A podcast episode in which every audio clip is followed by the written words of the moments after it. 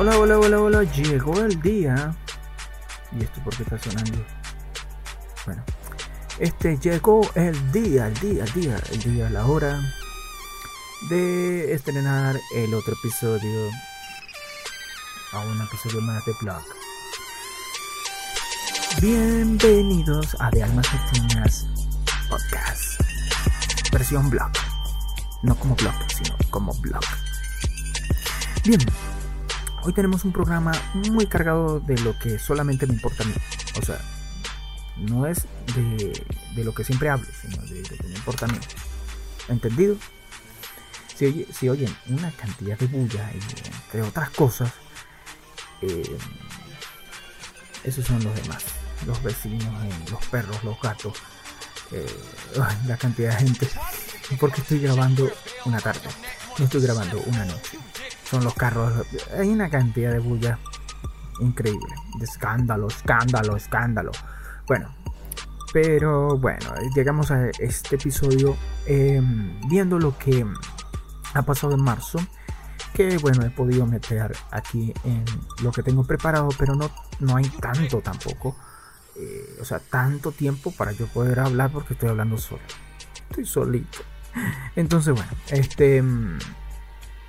Eh, bueno, pues probable que para los otros episodios ya tenga alguien, pero bueno, eh, empecemos a hablar y sea algo más informal el blog, porque de eso se trata, o sea, de hablar temas específicos, eh, temas diversos y grabaciones diversas, con temas diversos, y diversidad y diversidad, y más diversidad. En fin, este, mis chistes tontos, eh, por favor, no le den like, o bueno, denle dislike, pero al like te dice like, entonces si tú le das like, lo más probable es que se compense. Entonces tú le das doble like y yo creo que ganas un premio. En fin. Eh, hoy tenemos eh, lo que es la... Bueno, en, distintos aspectos de lo que yo quiero hablar. Tanto de mm, películas como las galas de los Oscar. En las cuales voy a hablar algo de, de los Oscar y de la película que ganó. Porque la vi. Es muy loca. Sobre todo cuando mm, la muchacha esta empieza a pelear y saca dos, unos juguetes muy este curiosos con forma de miembro viril y empieza a pegarle al otro y- y lo vence. El otro quedó rendido con eso. Entonces esa fue una parte muy cómica este hubo partes cómicas en esa película pero bueno en fin yo no ya voy a hablar de eso Em, también voy a hablar de, de en, series de casi que la única que veo eh, bueno, no, sí veo varios. Este, pero así, series actuales, The Last of Us. O como dicen las demás, The Last of Us. Que no sé por qué, es como rápido, no, fast, rápido, no, no, no entender. Em, bueno, The Last of Us. Eh, y de animes, pues voy a hablar una serie de cantidad de animes para recomendaciones de los cuales ustedes, mis amigos, no vayan a cambiar o no vayan a saltarlos porque es para que entiendan. Si tú sabes de anime, pues simplemente pues vas a escuchar más de lo mismo, pero un poquito eh, con mi toque. Y en el caso de los que no saben que es un anime, eh, pueden escucharlo perfectamente y quizás lo que les diga de las historias los atrape. Y como los atrapa, entonces quizás quieran verlo. Entonces, eh, son series pues, que la mayoría a veces están más enfocadas en muchachos, pero a veces son tan frescas que, que, dan ese toque de originalidad. Eh, voy a hablar de varios animes, excepto uno que lo quité a última hora porque no, no tengo la eh, o sea, no, no guardé lo que tenía que guardar. Pero en fin, eh, despediré a mi, a uno de los pasantes. Bien, en el área de deportes eh, voy a hablar de tres cositas tontas por aquí eh, de las que quiero hablar.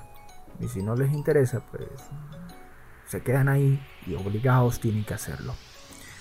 Este también voy a hablar eh, en temas random que quiero hablar.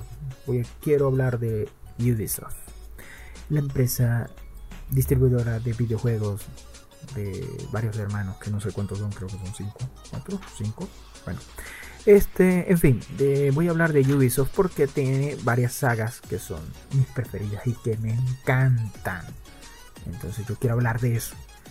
Em, y por la otra, el otro tema random, más crucial, voy a hablar de amor y odio, pero versión científica. Bueno, algo así, tampoco mucho porque tampoco yo soy nada de ciencia, o sea, sí sé algo, pero tampoco tanto. Entonces voy a hablarles algo de eso, para que más o menos sepan qué es el amor según la ciencia. Eh, pero en realidad de mm, identificar ciertos patrones. Quédense, porque eso está muy bueno. También, mm, de último, pues los dos temas, eh, dos secciones que ya las agregué, que eran del podcast de otros episodios específicos, pero eh, que son de un paso más, que es una sección, una sección de autoayuda en la cual ustedes pueden ir directamente ahí si, no tienen ganas de oír nada, sino solamente tener algo de ayuda donde me pueden enviar a las redes sociales que ya les voy a mencionar este, algunas preguntas, algunas cosas en las cuales yo podré responder y podré ayudarlos con lo que pueda y en lo que pueda porque en realidad tampoco que soy un genio de eso, sino simplemente que este, tengo alguna experiencia y, escucho y sé escuchar, entre otras cosas, y ayudaremos a algunas personas en esto. Eh, en ayudarlos a ser mejores, sobre todo a los chicos, sobre todo, este, incluso a las, mujeres, obviamente, pero sobre todo, bueno, eso es para los dos, porque en realidad eh, el tema que voy a hablar hoy es de persona dependiente. Que, o sea, no es que, es una persona dependiente, sino simplemente la dependencia de esa persona desde los dos puntos de vista, tanto del punto de vista del ofendido, porque voy a hablar del engaño, tanto del punto de vista del ofendido, o sea, de la víctima, entre comillas, y del victimario que va a ser el desleal. Entonces, esas cantidad de cosas que ocurren por la dependencia. Y este, en la otra sección de ETC, que es de crítica, entre otras cosas. Ahí hablo de muchas cosas. Mm, cualquier cantidad de cosas que hablo de, que no me gusta una serie, no me gusta no sé qué, no etc. Pero bueno, en este caso voy a hablar de algo que es la inclusión o exclusión. Esa es la pregunta. Así. O sea, estoy haciendo una pregunta de una pregunta. Interesante, ¿verdad? No, ¿verdad? Ah, bueno, bueno, en, en fin. ¿Inclusión o exclusión? Esa es la pregunta. ¿O será que hay otra? Bueno, hay, ¿será que hay otra? Bueno, olvídenlo. Pero este es esa. Vamos a empezar sin antes. Bueno, antes vamos a hablar de este los sponsors. No hay ninguno, así que bueno. Este, vamos a hablar mm, eh, de las redes de los canales que tenemos de Almas Nocturnas Podcast en YouTube. Tenemos, em, me pueden seguir en mis redes sociales. Con, ah, bueno, y obviamente los podcasts.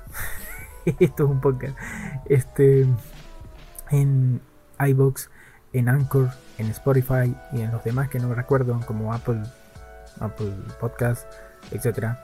Este, Amazon no está todavía. Voy a, si es que recuerdo, voy a tratar de, de ponerlo. Eh, otro, otro, otro, otro, no me acuerdo. bueno, eso está en las listas abajo. por lo menos si lo escuchan en YouTube, está abajo. Bueno, la mayoría tienen sus, sus links. Y si lo oyen de otra plataforma, escríbanme igual. Este, mm, para escribirme directamente pueden hacerlo eh, por Instagram a Vector Play con H, have, have de tener, ¿no? H A B pequeña o V chica Héctor, que Héctor también tiene H. Este Hector Play. Y en Facebook, Hector, pero a la página no me envíen solicitudes porque este todo lo que diga puede ser usado, puede ser usado en mi contra. Entonces no. Este, bueno, pueden enviarme solicitudes, todo depende, ¿no? Todo depende. bueno, en fin. Em, ¿Qué más? ¿Qué más? ¿Qué más? ¿Qué más? ¿Qué más? ¿Qué más? Este, ya se me olvidaron las redes. Bueno, en Twitter, eh, Mm, en TikTok no recuerdo si tengo cuenta. En fin. Mm, bueno, en, Facebook está obviamente la que acabé de decir de Almas Nocturnas Podcast, pero también tengo otro canal que es el Half Hector Videos. El, también hay otro canal de música que tiene que ver con 2, h que es el HH, que es el que es lo mismo, eh, pero es un canal de música que pues lo voy a renombrar, creo que va a ser Half Hector eh, Play Music. Eh, pues de todos modos lo pueden ir buscando, depende de cuándo vayan a oír esto. Esto es relacionado con marzo. Estamos en marzo. Eh, yo estoy grabando esto de fecha 20 eh, o 21. Todo depende porque los podcasts se pueden cortar. Bien, este no recuerdo más. Bueno, me pueden escribir por allí. Eh, me pueden preguntar un correo para que me llegue la información o cualquier otra cosa.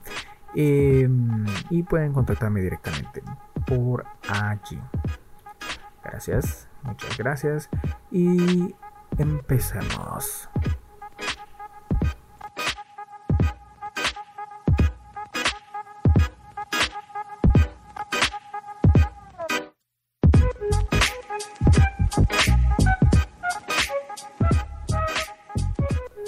Bien, hablaremos o hablemos bueno, me quedé con lo último. ¿Será ser o no ser? bueno, hablemos de los Oscar 2023. No vamos a hablar de. Ay, yo soy un crítico. No. Em, vamos a hablar rápidamente quiénes ganaron. Para que ustedes más o menos sepan. Los que saben, pues no importa. Pero los que no saben, pues. Ojo. El ganadora es todo en todas partes al mismo tiempo. Ese es tremendo trabalenguas, hasta en inglés. Este. Mm, el mejor actor ganó mi queridísimo Brendan Fraser. Bien. Este de actriz eh, también ganó. Eh, bueno, ganó Michelle Yeoh.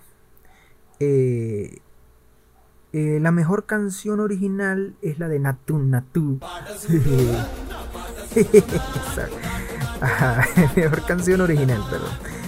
Este, bien, eh, mejor película extranjera eh, sin novedad en el frente. Eh, actor de reparto Ki Hui Kwan, que también, recordemos que actriz Michelle Yeoh es de todo en todas partes al mismo tiempo y el actor de reparto y la actriz de reparto también de todo en todas partes al mismo tiempo, que es el actor es Ki, Ki Hui Kwan y la actriz es Jamie Curtis. Ese es también un muy buen papel, sí, ella estuvo en ese papel. Este, mejor película de animación, Pinocchio. Em, que le ganó el gato con botas. Es para verdad, el gato. Bueno, aquí un break, break. El gato con botas no me gustó. Este no está mi hijo. Eh, él lo escuchará, pero no me gustó. A él sí le gustó. Dijo, no, está bonito, pero a mí no me gustó. Metieron. Creo que voy a dar spoiler. No. Mejor no doy el spoiler. Este. No me gustó esas partes, esas inclusiones. Eh, ya se sabía lo que iba a pasar. Me pareció que, pues, bueno, no, no, no, no. Auto Computa fue un poquito sosa. O sea, no, no tuvo una buena historia. ¿Ve? Y bueno, y la trama ya como que se veía. Se veía venir. Y bueno. En fin. Eh, banda sonora, sin novedad en el frente. El, los mejores director, que fue Danish Snail, eh, y Dan Juan, que son los directores de todo en todas partes al mismo tiempo. Eh, el guion original, también todo en todas partes al mismo tiempo. Los efectos especiales Avatar 2 el maquillaje y, peinado y todas esas cosas. La ballena, que fue la que la película de, de Brendan Fraser, Fraser, y el mejor sonido eh, Top, Gun, Maverick. En fin, esos son los ganadores de los Bueno, hay una cantidad más de ganadores. Pues, bueno, me disculpan. Búsquenlo en Google. Este, en fin. hablar de Brendan Fraser era. O sea, tenía que ganar. Yo estaba ligándolo, ligándolo. Que ganara y bueno, ganó Brendan Fraser. Más por lo que querido que por la actuación porque en realidad no la vi. Pero sí, sí vi los trailers y la forma en que él expresaba las emociones lo tocaba a uno. Porque el que ha vivido depresión sabe que eso es... Eh, está cargado de, más de lo que es de él que de otros lados. Es igual que eh, cuando el Joker, este, oye, se me fue el nombre.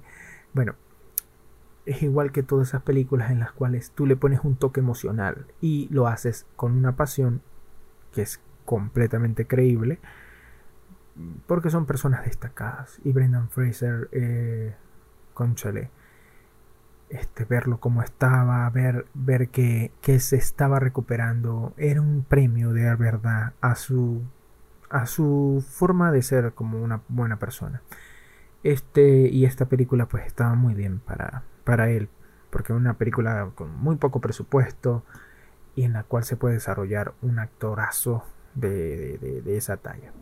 Y todas esas películas que son así tienen se pueden desarrollar, se pueden desarrollar. Bien.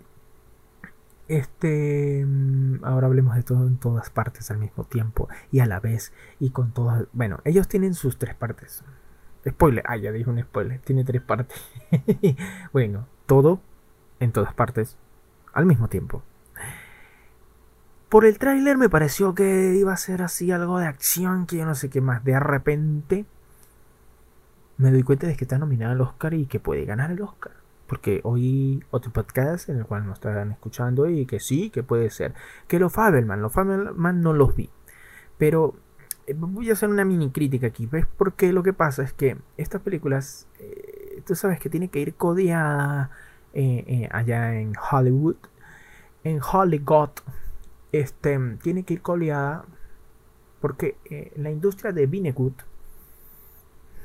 la industria de Vinegut, bueno, la, industria de, del cine tiene esa característica que tiene que tener alcance, tiene que tener este un buen guion, un guion que sea original, este un guion adaptado muchas veces se le va a criticar por cómo se adaptó.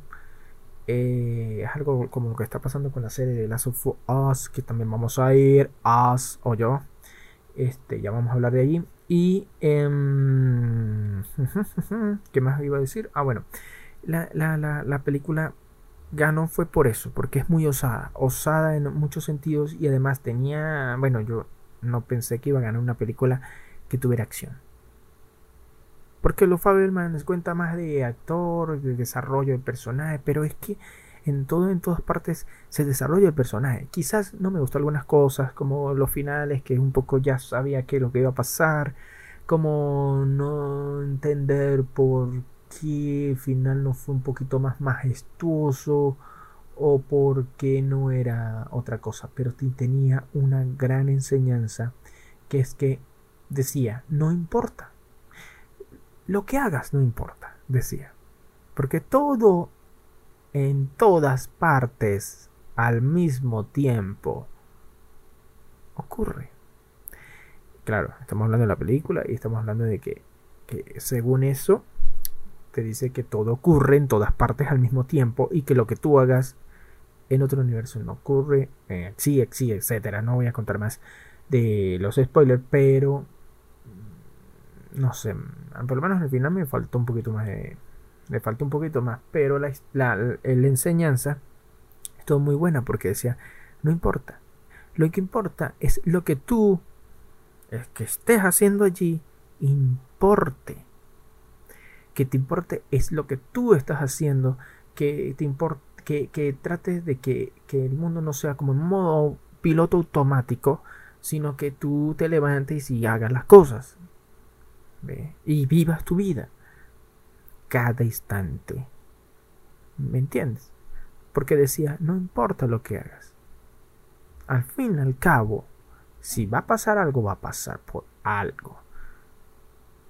Puede ser muy bueno, como puede ser malo.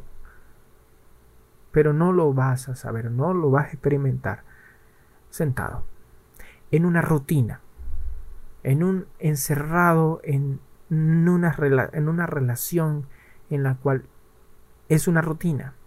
encerrado en relaciones entre padres e hijos que no tienen, que no hay comunicación, que no hay entendimiento, que no hay unión.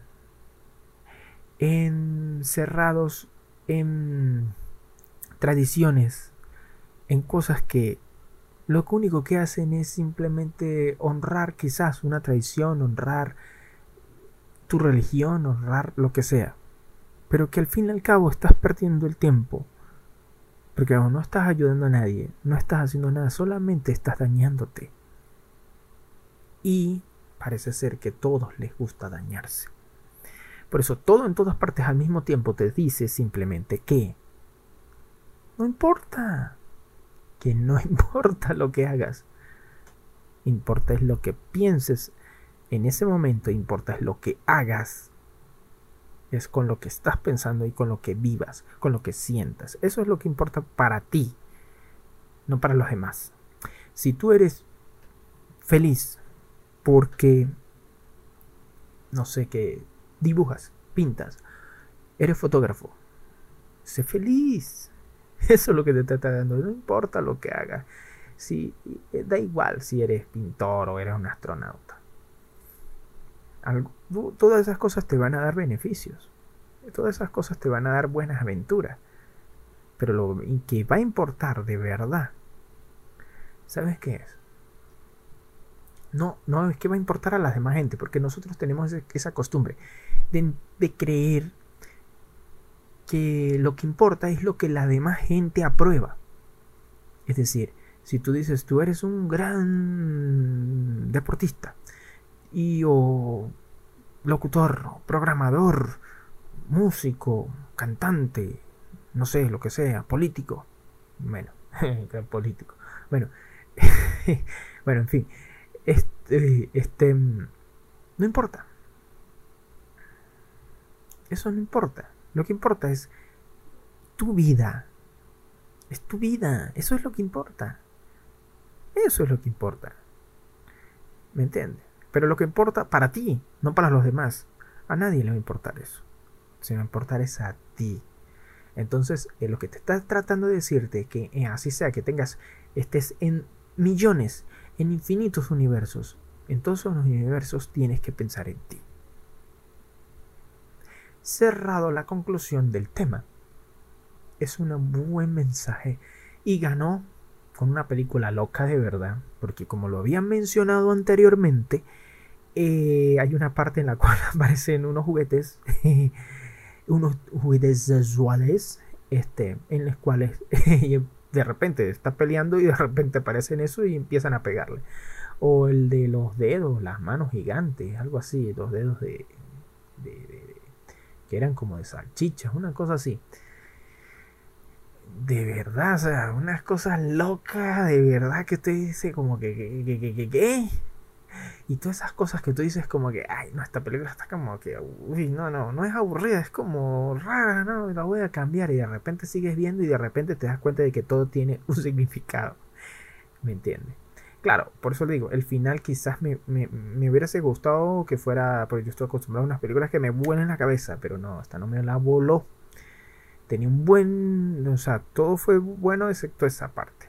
Pero bueno, este, me alegro por ellos, me alegro por ese, ese tipo de cine. También eh, los Faberman que no la he visto, que por cierto la voy a, le voy a decir por, les voy a mencionar eh, cómo es la película y todo eso cuando la vea. Pero bueno, las películas que he visto. Mm, vi El perro samurai. Samurai. No, me gustó, era para niños. Un poquito más para niños, es de Nickelodeon. Mm, no, no, no, no. O sea, le faltó el guion. Le faltó. O sea, no es una triple A. Eh, no, no, le falta. El guion estuvo muy soso. Eh, muy simple, pues. Eh, la otra que he visto es Red, que es una película ya viejita. Bueno, viejita para los estándares que todo el mundo ya la vio. Em, tampoco me gustó. yo sé que tratan de, de, de ser más inclusivos, que la amistad es amistad, que yo sé que no es una tan amistad. Eh, porque se nota que es lo que están tratando, tan, están tratando de decir eh, los autores. Eh, me encanta que sean mujeres, pero creo que la podían haber explotado de una manera más divertida. No me pareció tan divertida, pero tampoco me pareció tan sosa. Lo único fue que el desenlace fue era innecesario. Es un desenlace que es como que tú haces una tormenta en un vasito de agua. Y eso fue lo que pasó. Aunque no era un vasito de agua, era un madre vasote de agua, pero en realidad mmm, no me pareció. O sea, era inútil esa cosa. O sea, me pareció un poquito inútil. Eh, o sea, el guion fue como un guion muy simple, o sea, muy... Al final, pues sobre todo, yo pensé, ellos estaban construyendo la historia, se acercaban a esta muchachita, a las otras niñas y esto y lo otro, y nunca vi de qué forma se divertían tanto, eh, sino solamente vi alguito, o sea, no, no se desarrolló los personajes, no, no, no, estuvo un poquito soso. En fin, esas son las películas que recuerdo. Voy a rever algunas otras películas que son incluso son de terror que las voy a mencionar como Red. Red otra vez. Perdón, este El Aro, The Ring 1 2 1 y 2. Voy a verme, creo que es La luz del diablo, algo así. La sonrisa, yo no sé, una cosa así. Este las voy a mencionar, a ver si valen la pena. Y también voy a ver una clásica muy buena, que es El, el Resplandor. No, no es El Resplandor. Ah, no, sí es el resplandor, creo que es. Bueno, yo las tengo ahí, tengo que revisar qué es lo que. qué es lo que es para yo verla. Porque se me olvidó. Sí, supongo que es el resplandor. Este, pero bueno. Eh, las mencionaré y les diré mi análisis detalladísimo. Ah, bueno, también me vi, me reví otra vez Matrix 4. Me reví, y, va bien la película. O sea, viéndola sin tanto fanaticado, sin ser tanto fanático, es decir, yo soy fanático de Matrix, pero este sin sin, o sea, ir por querer ver una película, pues palomitera va bien. Pero el final no me gustó. No me gustó, no me gustó, no me gustó. El final estuvo muy soso. Entonces, pues lamentablemente, pues no se pudo. Bien, y gracias a la magia de la edición hubo un corte. si se oyó por aquí, quizás, este, oirían. Eh, ¿Qué pasó? Pero fue un mini corte. Bien, vamos a pasar a otra sección porque creo que vamos demasiado retrasados. Apenas vamos en el primero. bueno, en fin, vamos con The Last of Us. The Last of Us. The Last of Us. Bueno, eh, mi opinión sobre la serie. Ya terminó la temporada. La temporada 1. Yo no le voy a dar una... Un, ¿Cómo se llama? No le voy a dar del 1 al 10 a la temporada completa. Tengo que darle capítulo por capítulo. O sea, chapter 1, 2, 3, 4, 5, 6, 7, 8, 9 porque si no, no. ¿Por qué? Porque hubo unas que estuvieron muy bajas. Pero bueno, lo que sí voy a mencionar de, de Last of de Last of es lo siguiente. Este. Mm, a veces veo que el director está como. Conchale. Está como. Tratando de, de, de, de de que el espectador sienta a veces, o sea, a veces hay unas escenas que son demasiado largas, pero no tienen nada. En, eh, o sea, en la escena es como muy larga, pues. Y no tiene nada, o sea, en, escena, pues, eh, de, de, relevancia no tiene nada. Eso yo lo sobre todo creo que lo noté en la primera parte, lo noté, que no me acuerdo cuál fue el capítulo, creo que fue el capítulo 1 en el 3 quizás no, porque en el 3 sí se, sí se debería tener. Porque por ejemplo en el capítulo 1, en la, cuando está... Se me fue el nombre. la hija de Joel este, va a comprar el reloj, disculpen los spoilers. Em, en la escena del bus me parece exageradamente larga. O sea, no, no, no me gustó. Esa parte es larga, esas exageradamente largas tomas que no entendía yo por qué. No, que para... Yo creo que ahí eh, intentó meter algo, ¿no? Y lo repitió en dos o tres capítulos por allí. Que no es necesario, no era necesario, es innecesario. pero por ejemplo, en el capítulo 3 de Bill, este, es obvio porque él estaba solo. Y entonces tú hacer una escena larga hace al espectador entender que está solo. Pero si hay una escena en la cual ella va en un bus, sí, se nota que no es que está sola, porque está el conductor, está alguien más, está, eh, no se acabó el mundo todavía. ¿Por qué vas a hacer la larga? Entonces yo, por ejemplo, al primer capítulo le doy un 7.5 de 10. Todos que 9, que 10, que los, eh, eh, los fanáticos. a mí me importa un bledo si usted ha jugado o no ha jugado. El que ha jugado, me disculpa. Pero su opinión está basada en argumentos que tú te sabes de la historia, pero es obvio, esto es una serie. Y esta serie está fielmente reflejada del juego. Lo que pasa es que tú en el juego te quedas muchas veces muerto, porque tú no sabes, no eres muy experto. Y entonces, mm, cuando tú, por ejemplo, en un juego, porque yo también soy jugador. Entonces, en un juego, por ejemplo, tú vas y disparas y eliminas una gran cantidad de monstruos. Sientes, obviamente, que el, juego se trata de acción. Pero a veces las historias te atrapan. Entonces tú dices, no, esta historia, esta historia. Pero entonces, este, a ti, por el trabajo que te, lleva a hacer eh, la cantidad de monstruos, tú dices, que el juego se ve como apasionante porque es un logro. O sea, mientras más difícil y lo logras, te da un impulso adicional para hacer, para volver a hacer otra cosa, para volver a hacer otra hazaña. Y entonces eso es lo que hace un videojuego. Pero el videojuego obviamente mete una cantidad de monstruos considerables. ¿Por qué? Porque no te va a aburrir con charla. No va a ser un, eh, un Final Fantasy. O sea, no va a ser una historia en la cual van a estar con la bladera porque a usted le gusta la acción. ¿Me entiendes? Me gusta jugar, pues. Entonces tienes que caminar, tienes que hacer esto, tienes que... Y como es un juego lineal, pues, ¿qué más te van a ofrecer? Te van a ofrecer eso. Entonces no puedes comparar que, que bueno, ahí faltan más monstruos, falta más sangre, falta más disparos. No, por favor. Estamos hablando de la historia, no estamos hablando de cuántas muertes ha hecho Joel.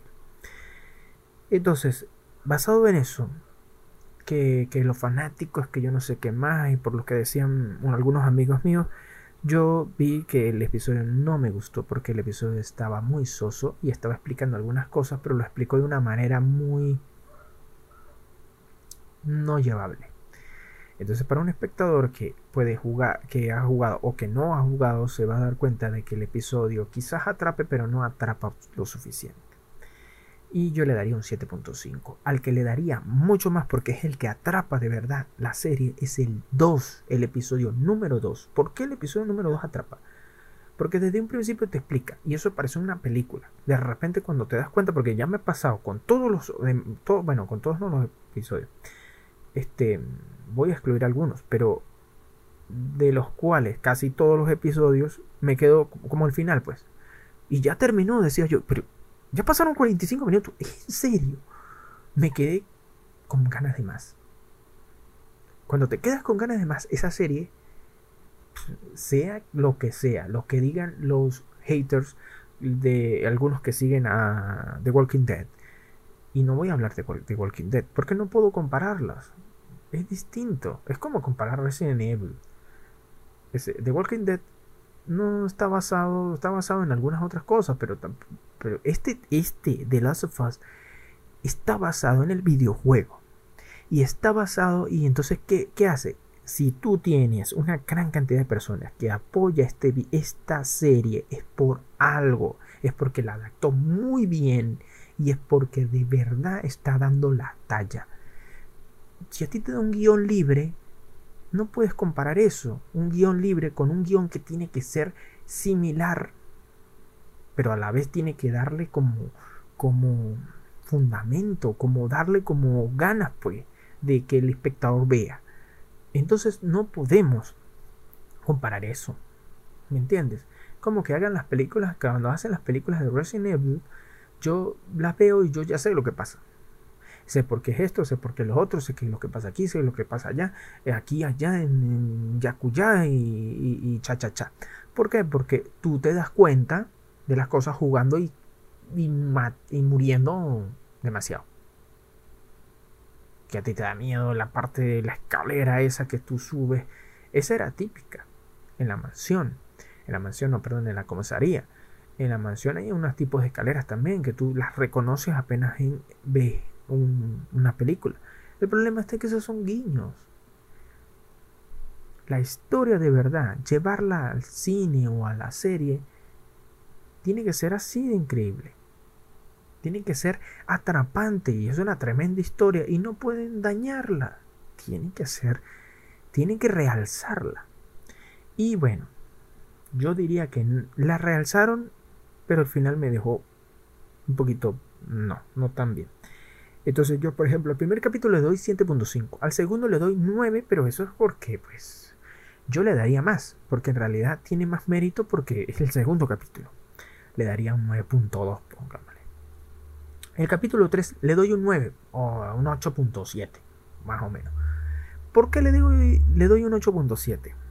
Quizás el capítulo es muy redondo, pero tiene polémica. ¿Y cuál es la polémica? La polémica es simple. Hay... Eh, bueno, es que tiene lógica. Son dos sujetos que tienen soledad y además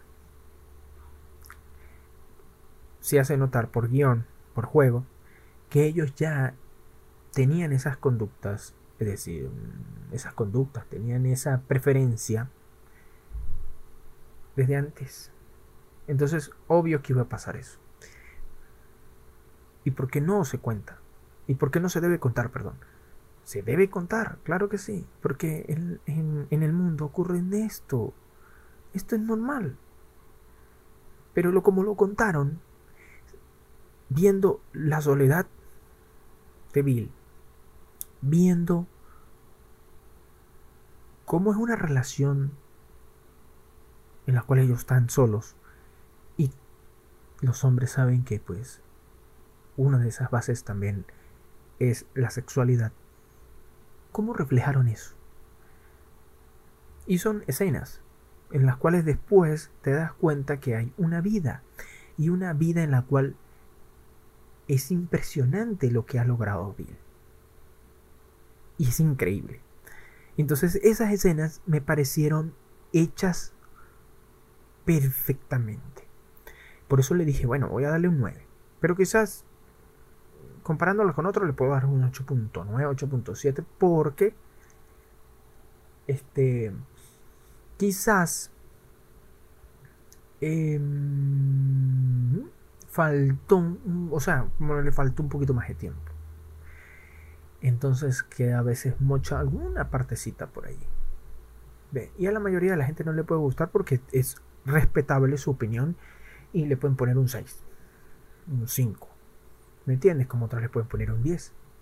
Es respetable su opinión. Pero en mi opinión, yo le podría más o menos eso. Más o menos. Pero lo voy a dejar en 9. El capítulo 4, ya no recuerdo muy bien lo que es 4, 5 y 6. Pero lo que son esos capítulos, sobre todo, me dejaron como que ya terminó, tan rápido. Uy, no. O sea, de verdad volvió el ritmo impresionante de decir, uy, ya terminó.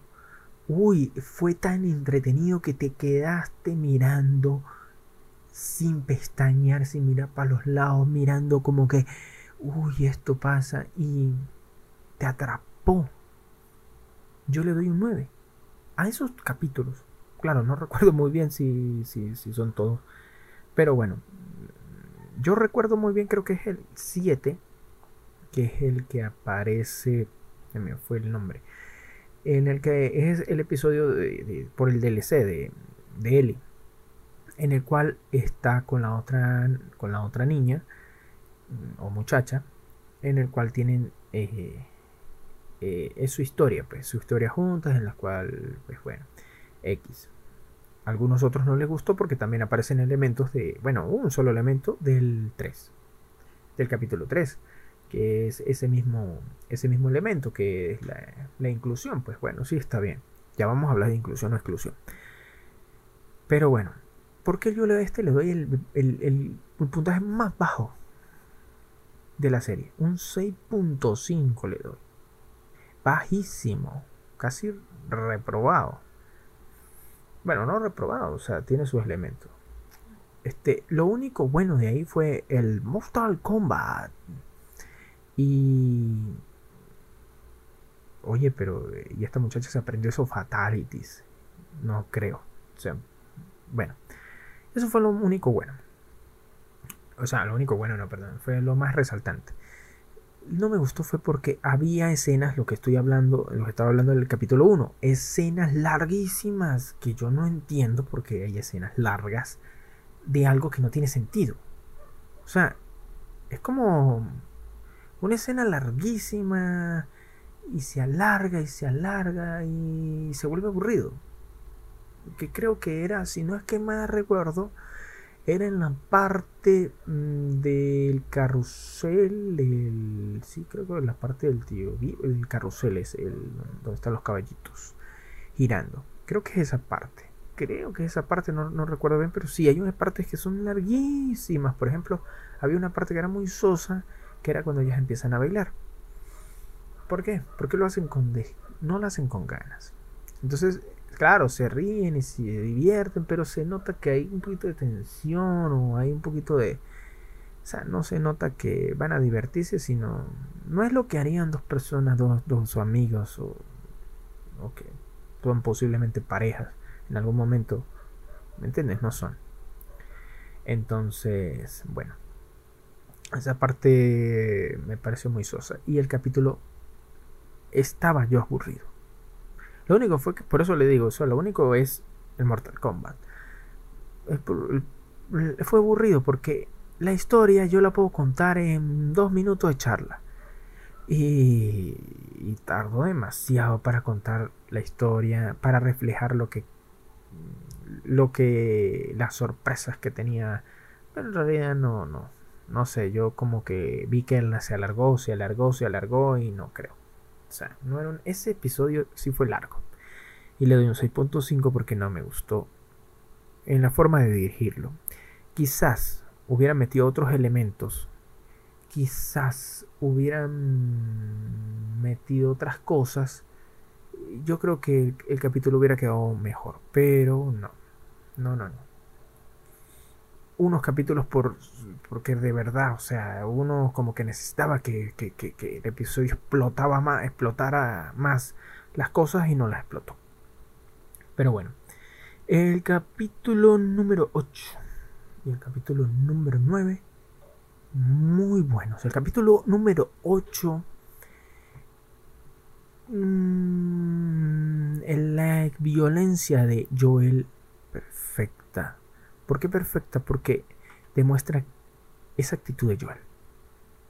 Esa actitud de Joel en el cual tiene muchos remordimientos. Y quizás eso lo, exploten un poquito más en el, la temporada 2. Pero tiene muchos remordimientos. Y nosotros ya sabemos lo que pasa en la historia, al final. Eh, todo. Yo ya sé lo que pasa. Pero yo lo voy a seguir viendo. ¿Por qué? Porque quiero ver de qué forma trabajan ese remordimiento. Y yo la voy a ir.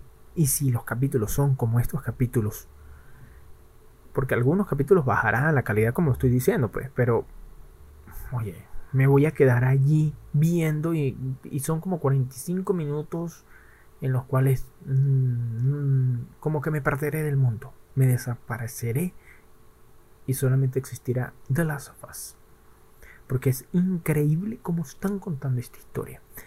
Y el capítulo 8, eh, que algunos dicen, no, que fue muy exagerado. Oye, me pareció raro que dijeran que fue muy exagerado sabiendo de que hay demasiadas películas sangrientas, demasiadas cosas sangrientas, demasiadas escenas sangrientas. Pero esta escena era obvio. Es lógico.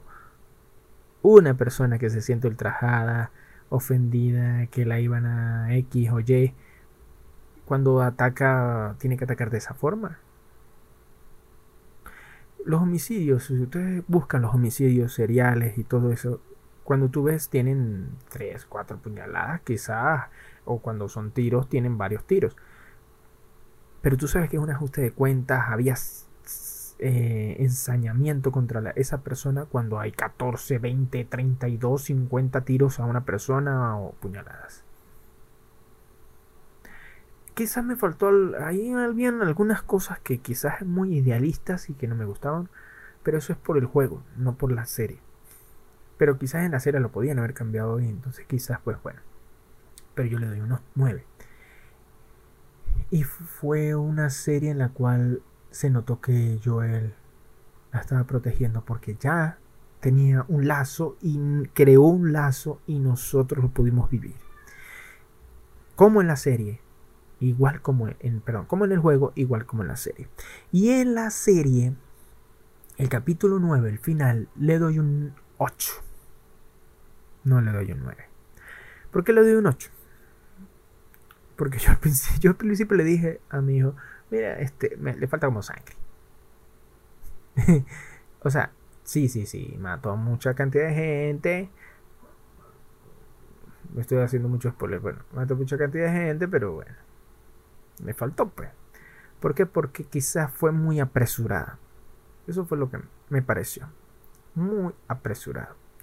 Entonces, quizás por eso le di un 8. Porque yo quería que fuera un poquito más larga. Algunos productores que yo leí algo así que sí querían que había otro final alternativo que era un poquito más largo, pero con un final oscuro, una cosa así. Pero en realidad, no, no, ahí sí está bien, pero me, le faltó como más emotividad. La emotividad ya la teníamos los que ya jugamos. Quizás el que no haya jugado pues no va a tener esa emotividad. Pero, ¿por qué? Porque te falta ese aire de venganza allí. Ese aire de venganza no, no hubo. No hubo ese aire de venganza tan, tan fuerte. Entonces, pero bueno, la, la música sí ya se notaba que era ese aire, pero bueno. Quizás no sé. Quizás yo creo que se hubiera hecho mejor. No se hizo de la mejor manera el final. Pero bueno. Eh, en ese capítulo número 9, perdón, le voy a dar un 8. Para redondear, pues yo podría sacar la cuenta, pero bueno. Lo más lo probable es que llegue a 8 puntos tanto. 8 puntos tanto. Entonces más o menos vamos a darle un 8 a la temporada. Un 8.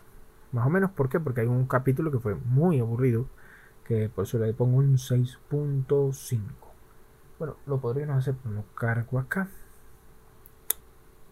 el teléfono. eh, bueno. Eh, sin más que contar, esperemos la temporada número 2 de las sofas, que ya salió también el tweet. Em, en el cual es probable que aparezca Abby.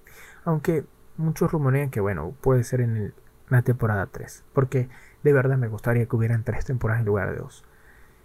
Me gustaría más porque esta manera de contar estas historias, pues bueno. Pero lo que puede preocupar es de verdad cómo tratar algunos temas o cómo tratar la historia cuando no hay un guion que ya está escrito. Me explico, un guion del videojuego si no hay un laxo temporal, quizás ese laxo temporal lo, lo, lo, aprovechen. Y si lo aprovechan, lo que da un poquito de miedo es que no sea tan bueno. Porque ahí sí veríamos la mano del director y la mano de los guionistas.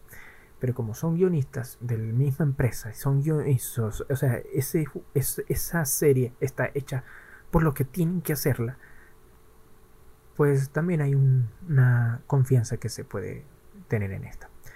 Bien, vamos rápidamente a pasar al otro porque pues, prácticamente no se nos pasó casi la hora. Mejor dicho, ya llevamos 50 minutos. Em, vamos a ver ahora lo anime. En. un Bien, ahora vamos con los anime. Anime. Rayos, me las cosas.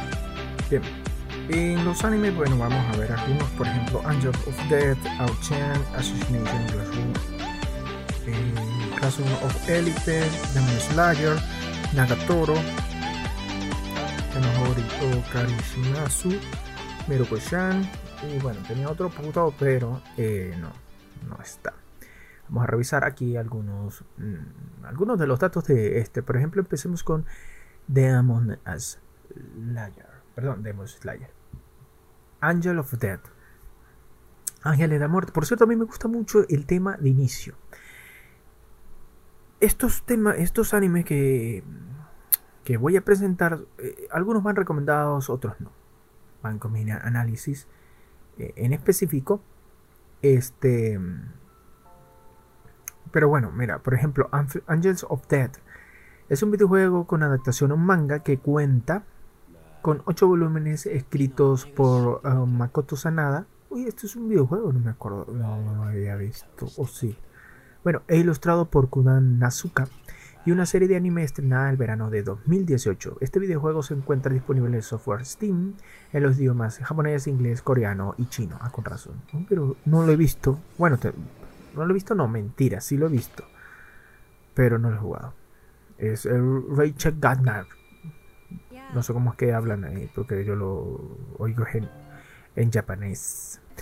Rachel Gardner es una chica de 13 años que se despierta en el sótano de un edificio abandonado. No recuerda nada sobre quién es ni sabe qué está haciendo allí, con lo que comienza a vagar por el edificio dando tumbos mientras intenta comprender qué sucede. Es entonces cuando se encuentra con un hombre cubierto de vendas que intenta matarla y dice llamarse Zack y que porta una guadaña. Entre ambos se formará un extraño vínculo que se fortalecerá mediante una serie de extrañas promesas. Ninguno de los dos sabe qué destino les aguarda en en dicho edificio abandonado. Bueno, ahí dice dicho edificio abandonado, pero bueno. Pero trabajarán juntos para encontrar una salida. Trabajarán juntos para encontrar una salida. Cuando tú ves el anime te das cuenta de que no eso no parece un edificio, eso parece una cosa rara. Eso, son los, típicos de, de Resident Evil. De Resident Evil. Que bueno, tienen esas cosas. El, el anime tiene. Son, es una adaptación de 16 episodios. Está muy bien hecha, eso sí. La música me gustó, la, de inicio, porque pues es algo distinto y además esa bata, esa batería, esos drums están perfectos, perfectos, perfectos. Eh, lo que sí es que al principio como que me motivaba, yo decía, oye, ¿qué pasará? ¿Qué pasará? Pero la serie se fue mucho, mucho, pero mucho alargando. Para un videojuego, pues es obvio porque los videojuegos los alargan y ya está uno acostumbrado. Pero una serie alarga, alarga, alarga, alarga y tú no sabes qué pasa. Pero a veces, bueno, eso estaba muy loco. Bueno, muy loco no, muy aburrido en algunos lados. Eh, ya después de pasar, creo que era el cuarto nivel, algo así. Cuarto, algo así, empezaron un poquito aburrido porque mm, ya era más de lo mismo. O sea, ya, ya había visto que habían varios niveles, pero no había un, un reto en sí ya... Mm, o sea, habían retos, pero ya esos retos empezaban a aburrir. Entonces yo pensé que era que iba a haber una historia mucho mejor, pero en fin, al fin y al cabo el final fue un poco lamentable, excepto el final que en el cual ellos salen y de ahí sale Angels, salen porque parecen ángeles, Angels of Death, parecen ángeles de la muerte. En fin, eh, parece, son un poquito trastornados. Eh, él con su guadaña su, parece que corta todo, hasta metal, eso parece, mm, no sé, primo de Thor, una cosa así, pero bueno. O sea, tienen unas cosas que no, veces no se entienden, heridas que se curan solas, bueno, perdón, heridas de gravedad que, que no sé cómo no se mueren, pero en fin, se la pasa más en el suelo a veces, entonces bueno. Pero es una adaptación para los que no es que les gusta el terror, quizás quieran ver algo en un día frío oscuro y estén con un poquito de sueñito, puedan verlo y terminárselo de ver. Muchos les gusta, muchos les gusta ese, ese género, pero créanme que alguien que ha visto bastantes géneros de estos y le gusta algún otro tipo de cosas, no le gusta.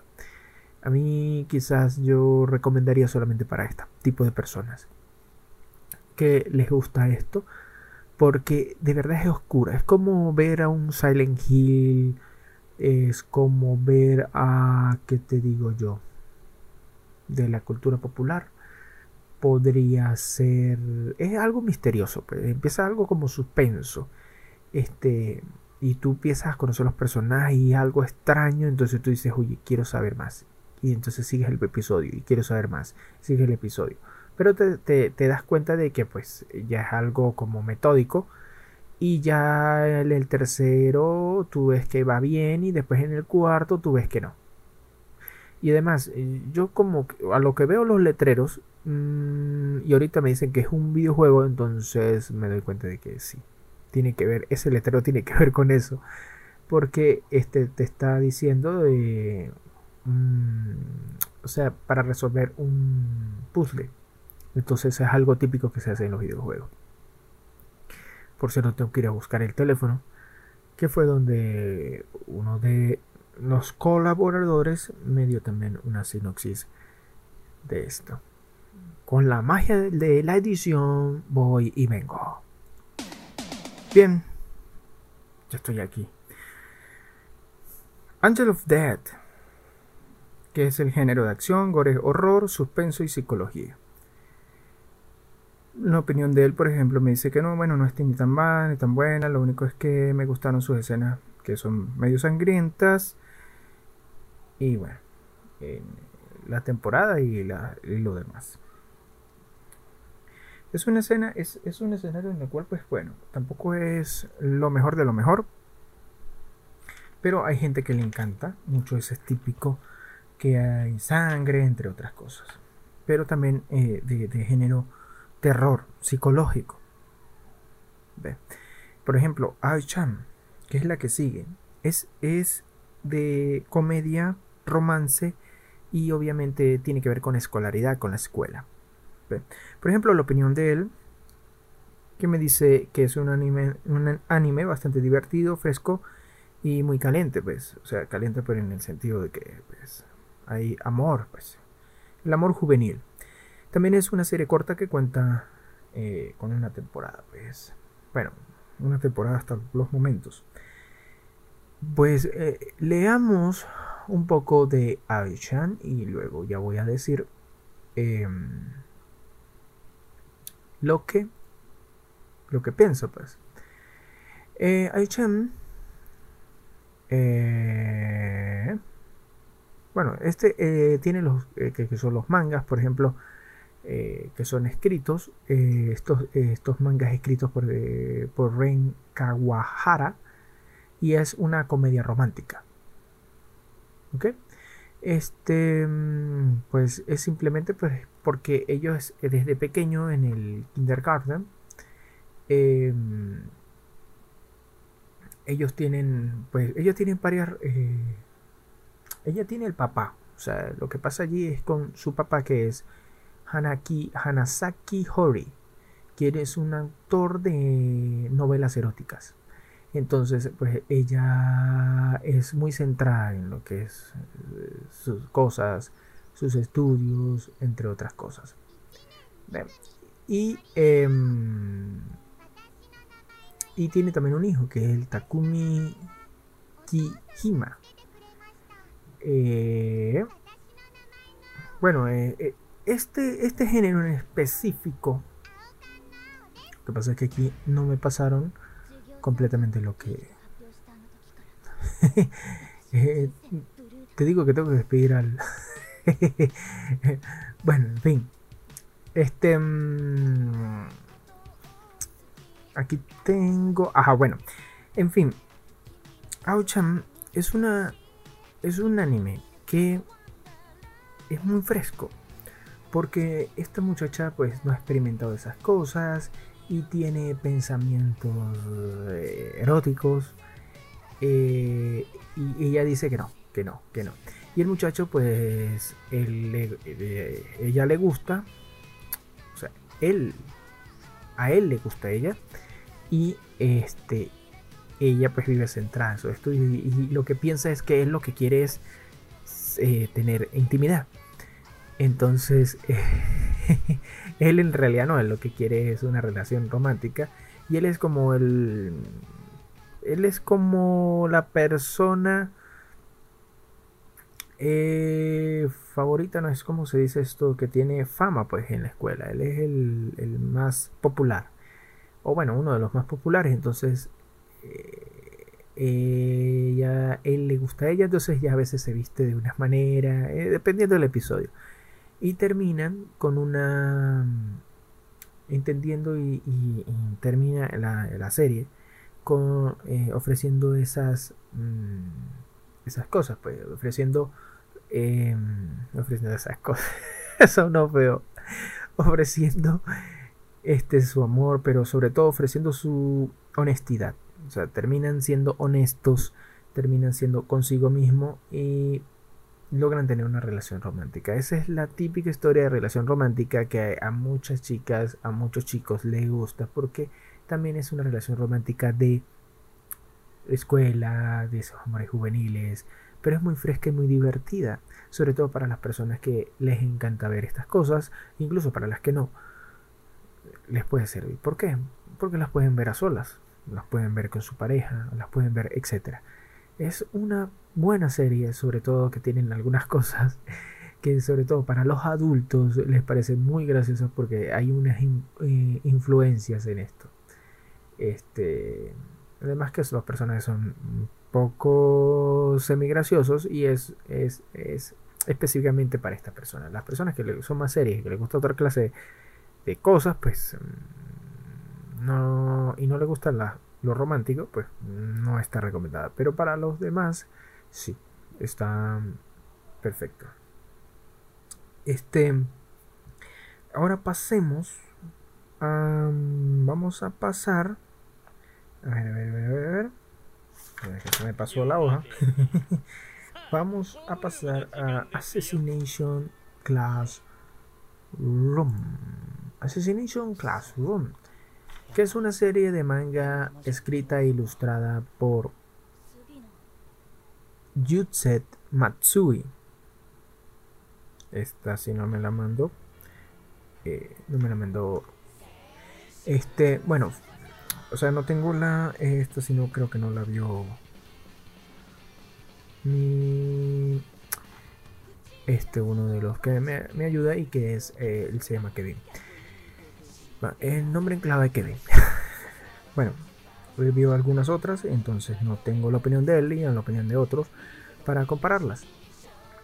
Pero lo que sí pasa es que esta serie Assassination Classroom, que por cierto no la he terminado de ver, ya voy a decir mi opinión.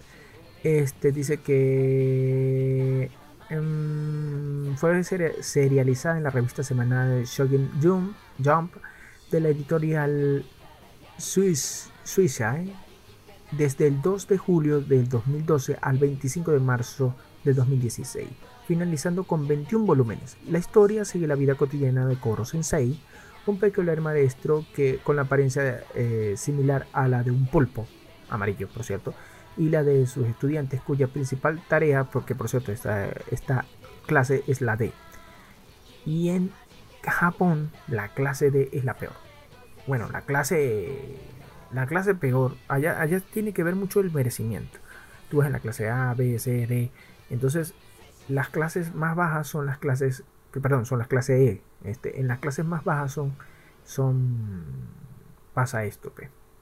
Este. Mm, entonces son los peores. Pues. Entonces dice cuya principal tarea es, asesinarlo para evitar que la Tierra sea destruida. Porque él parece ser que destruyó la Luna, una cosa así. De todos modos, eso en el primer capítulo se te, se te dice muy fácil. O sea, te dice todo específicamente. Eh, la Tierra se ve Perdón, voz de narrador. la Tierra se ve amenazada por un poderoso monstruo que destruyó el 70% de la Luna con un poder... Perdón, con su poder. ¿Qué me pasa?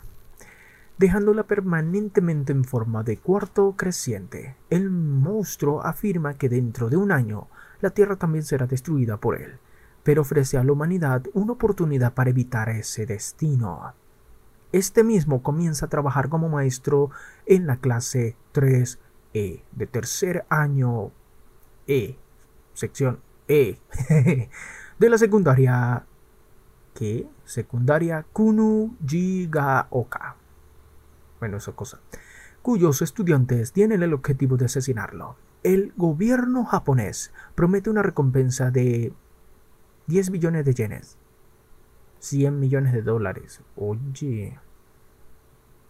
A mí no me aceptarán ahí.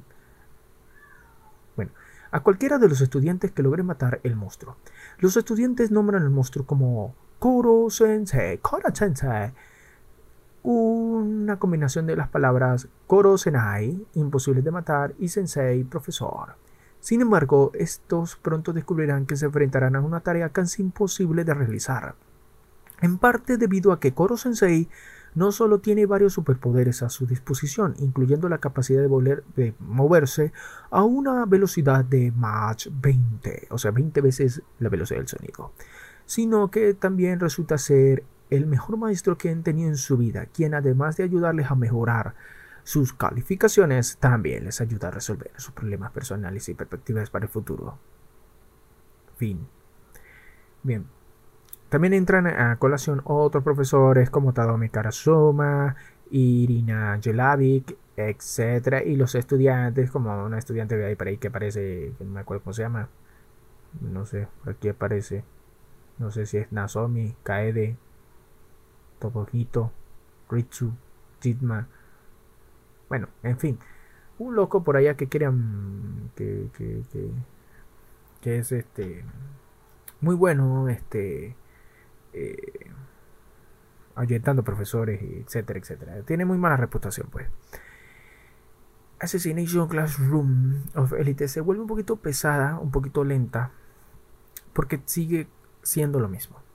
Para alguien que tenga mucho tiempo, pues tranquilamente lo pueden hacer, pero para alguien que no, es difícil. Entonces, em, no se puede. No se puede entender muchas veces el argumento si no vas viendo capítulo por capítulo. ¿Por qué? Porque el argumento es simple. Al principio te dicen todo lo que se necesita saber en el primer capítulo. Luego en los capítulos subsiguientes vas viendo el desarrollo de, la, de los personajes, pero va muy lento. Entonces, a veces no se entiende si no ves todos los episodios. Claro, no he visto todos los episodios, entonces no puedo entender la magnitud completamente de la obra si cambia en algún lado. Pero si se está volviendo un poquito complicado, lento, eh, esto. Este. Porque. Eh, pues. Porque es complicado entender que esa historia. O sea, la historia parece original, parece buena, parece chévere, perfecta en algunos aspectos, pero cuando tú, te, tú la ves, te das cuenta de que cae en la rutina. Entonces quizás porque era algo serializado, quizás era una novela gráfica, una, perdón, era este, este, era algo que salía siempre, cada semana, cada mes, este, no recuerdo porque no cerré la página, perdón. Entonces, este es serializada y se nota que hay una rutina. Es como lo que pasa con los Simpsons, que siempre hay una rutina, pero lo que pasa es que para evitar que el público se aburra, tienes que tratar de que se enganche con la historia. Y la historia eh, era muy lenta trabajando los personajes. Es decir, que el desarrollo de personajes es más lenta y a veces es muy predecible. Entonces, quizás esta, esta les guste a los que tengan un poco de tiempo este, y les encante el género de este género que es como más eh, risueño eh, es decir que tiene que ver con pasar y, escuchar ver bueno sobre todo leer los que no no, no, no lo tienen eh, o sea obviamente no entiendes en japonés, sino en español. Y pues puedes tener una buena tarde escuchando una buena historia. Lo que pasa es que como es lenta, pues quizás a algunos se le haga pesada. Entonces, para eso, para los amantes de lo, del anime, para estos amantes necesitan eh, verse esta serie, este anime, sobre todo porque es un anime que es diferente, o sea, quizás no es tan, ¿cómo decirte? No es tan majestuoso como otros, pero tiene una idea muy buena. Lo único es como le digo, es un poquito lenta en gran parte de sus sagas y para la gente que prácticamente no, no, no, no tengan esa capacidad no lo van a ver, no lo van a ver porque muchas de las series de, de, muchos animes a muchos les gusta por algo un aspecto específico en su vida pero la mayoría no.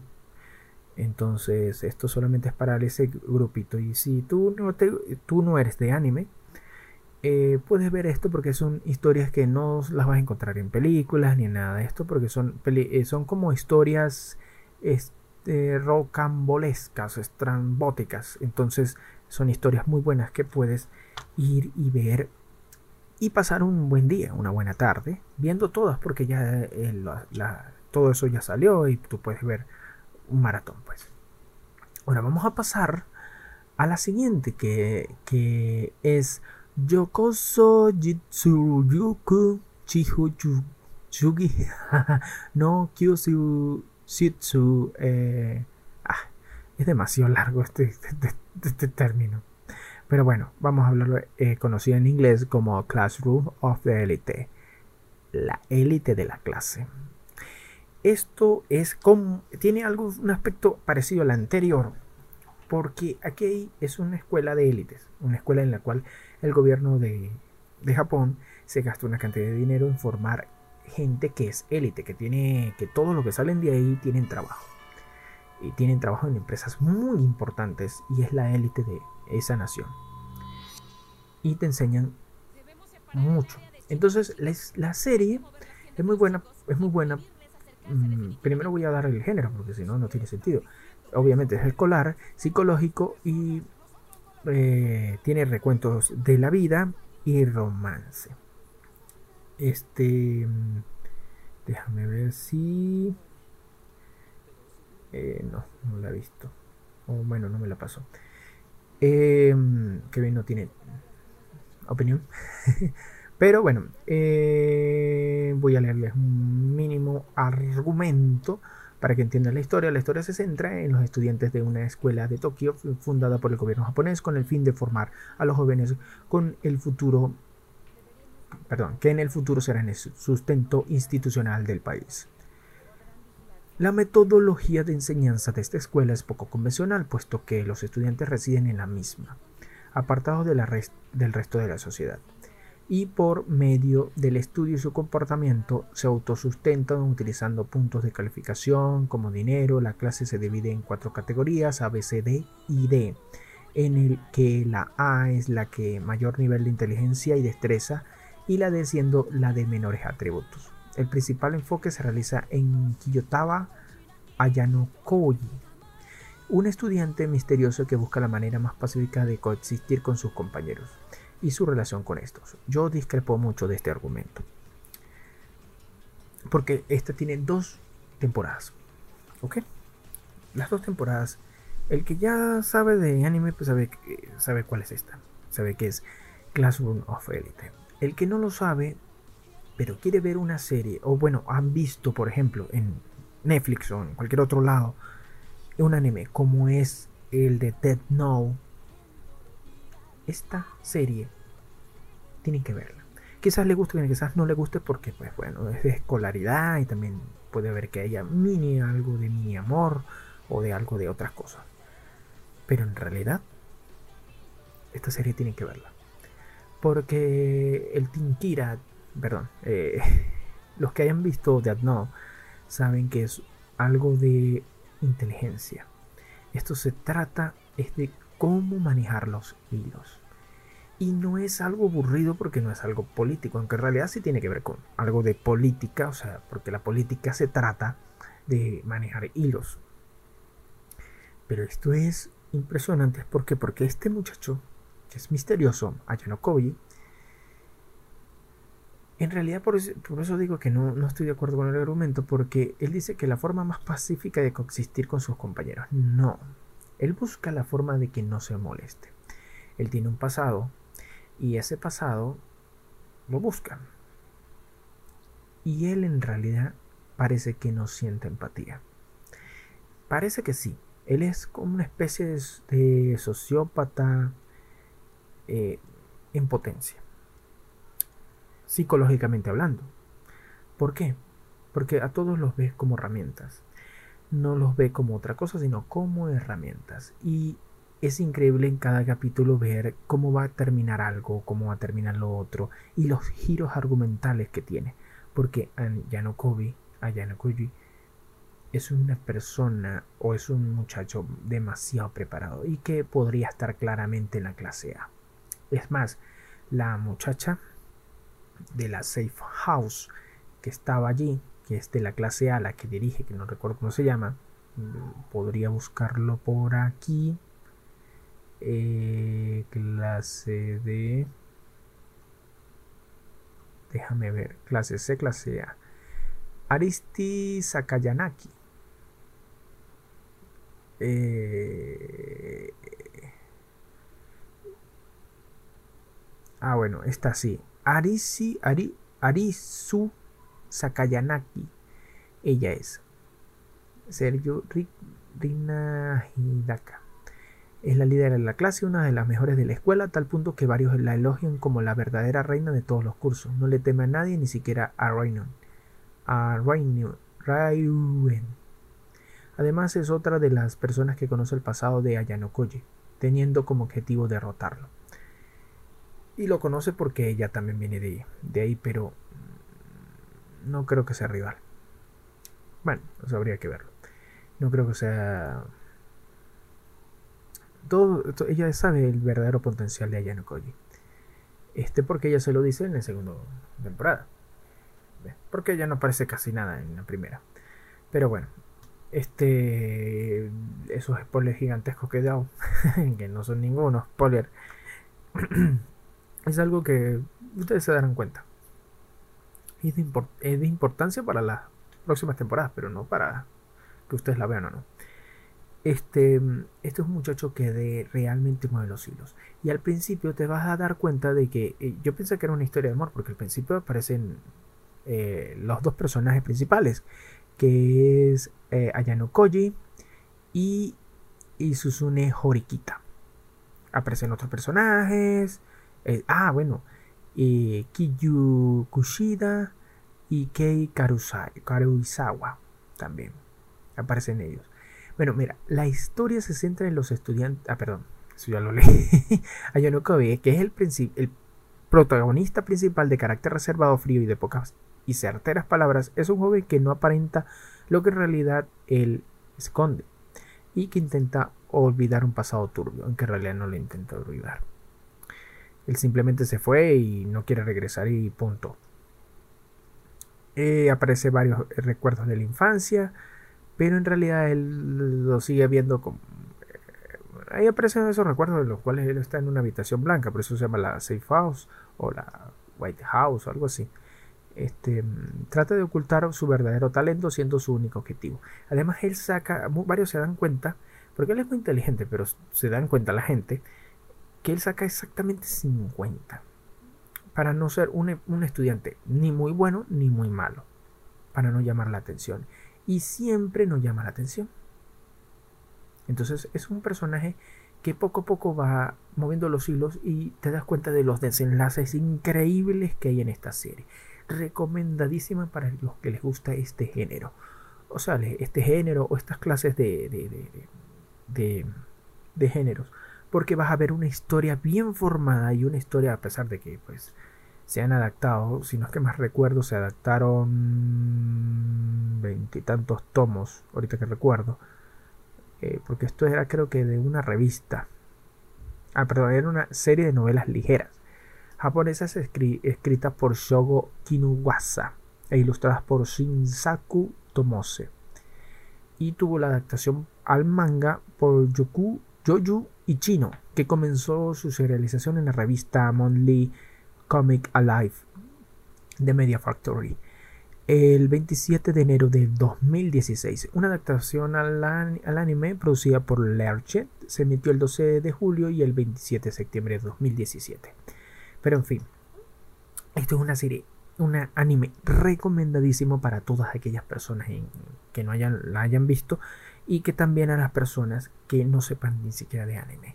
Es increíble la forma en la cual este anime me encantó pensé que no, yo dije, pues ah, esto debe ser más de amor y otra cosa, pero me encantó la forma en la cual todo sucedió y me encantó esa pelea. Muchos, no, que esto es mejor que la otra pelea, esto parece, no, no. Hay una pelea que les voy a adelantar en el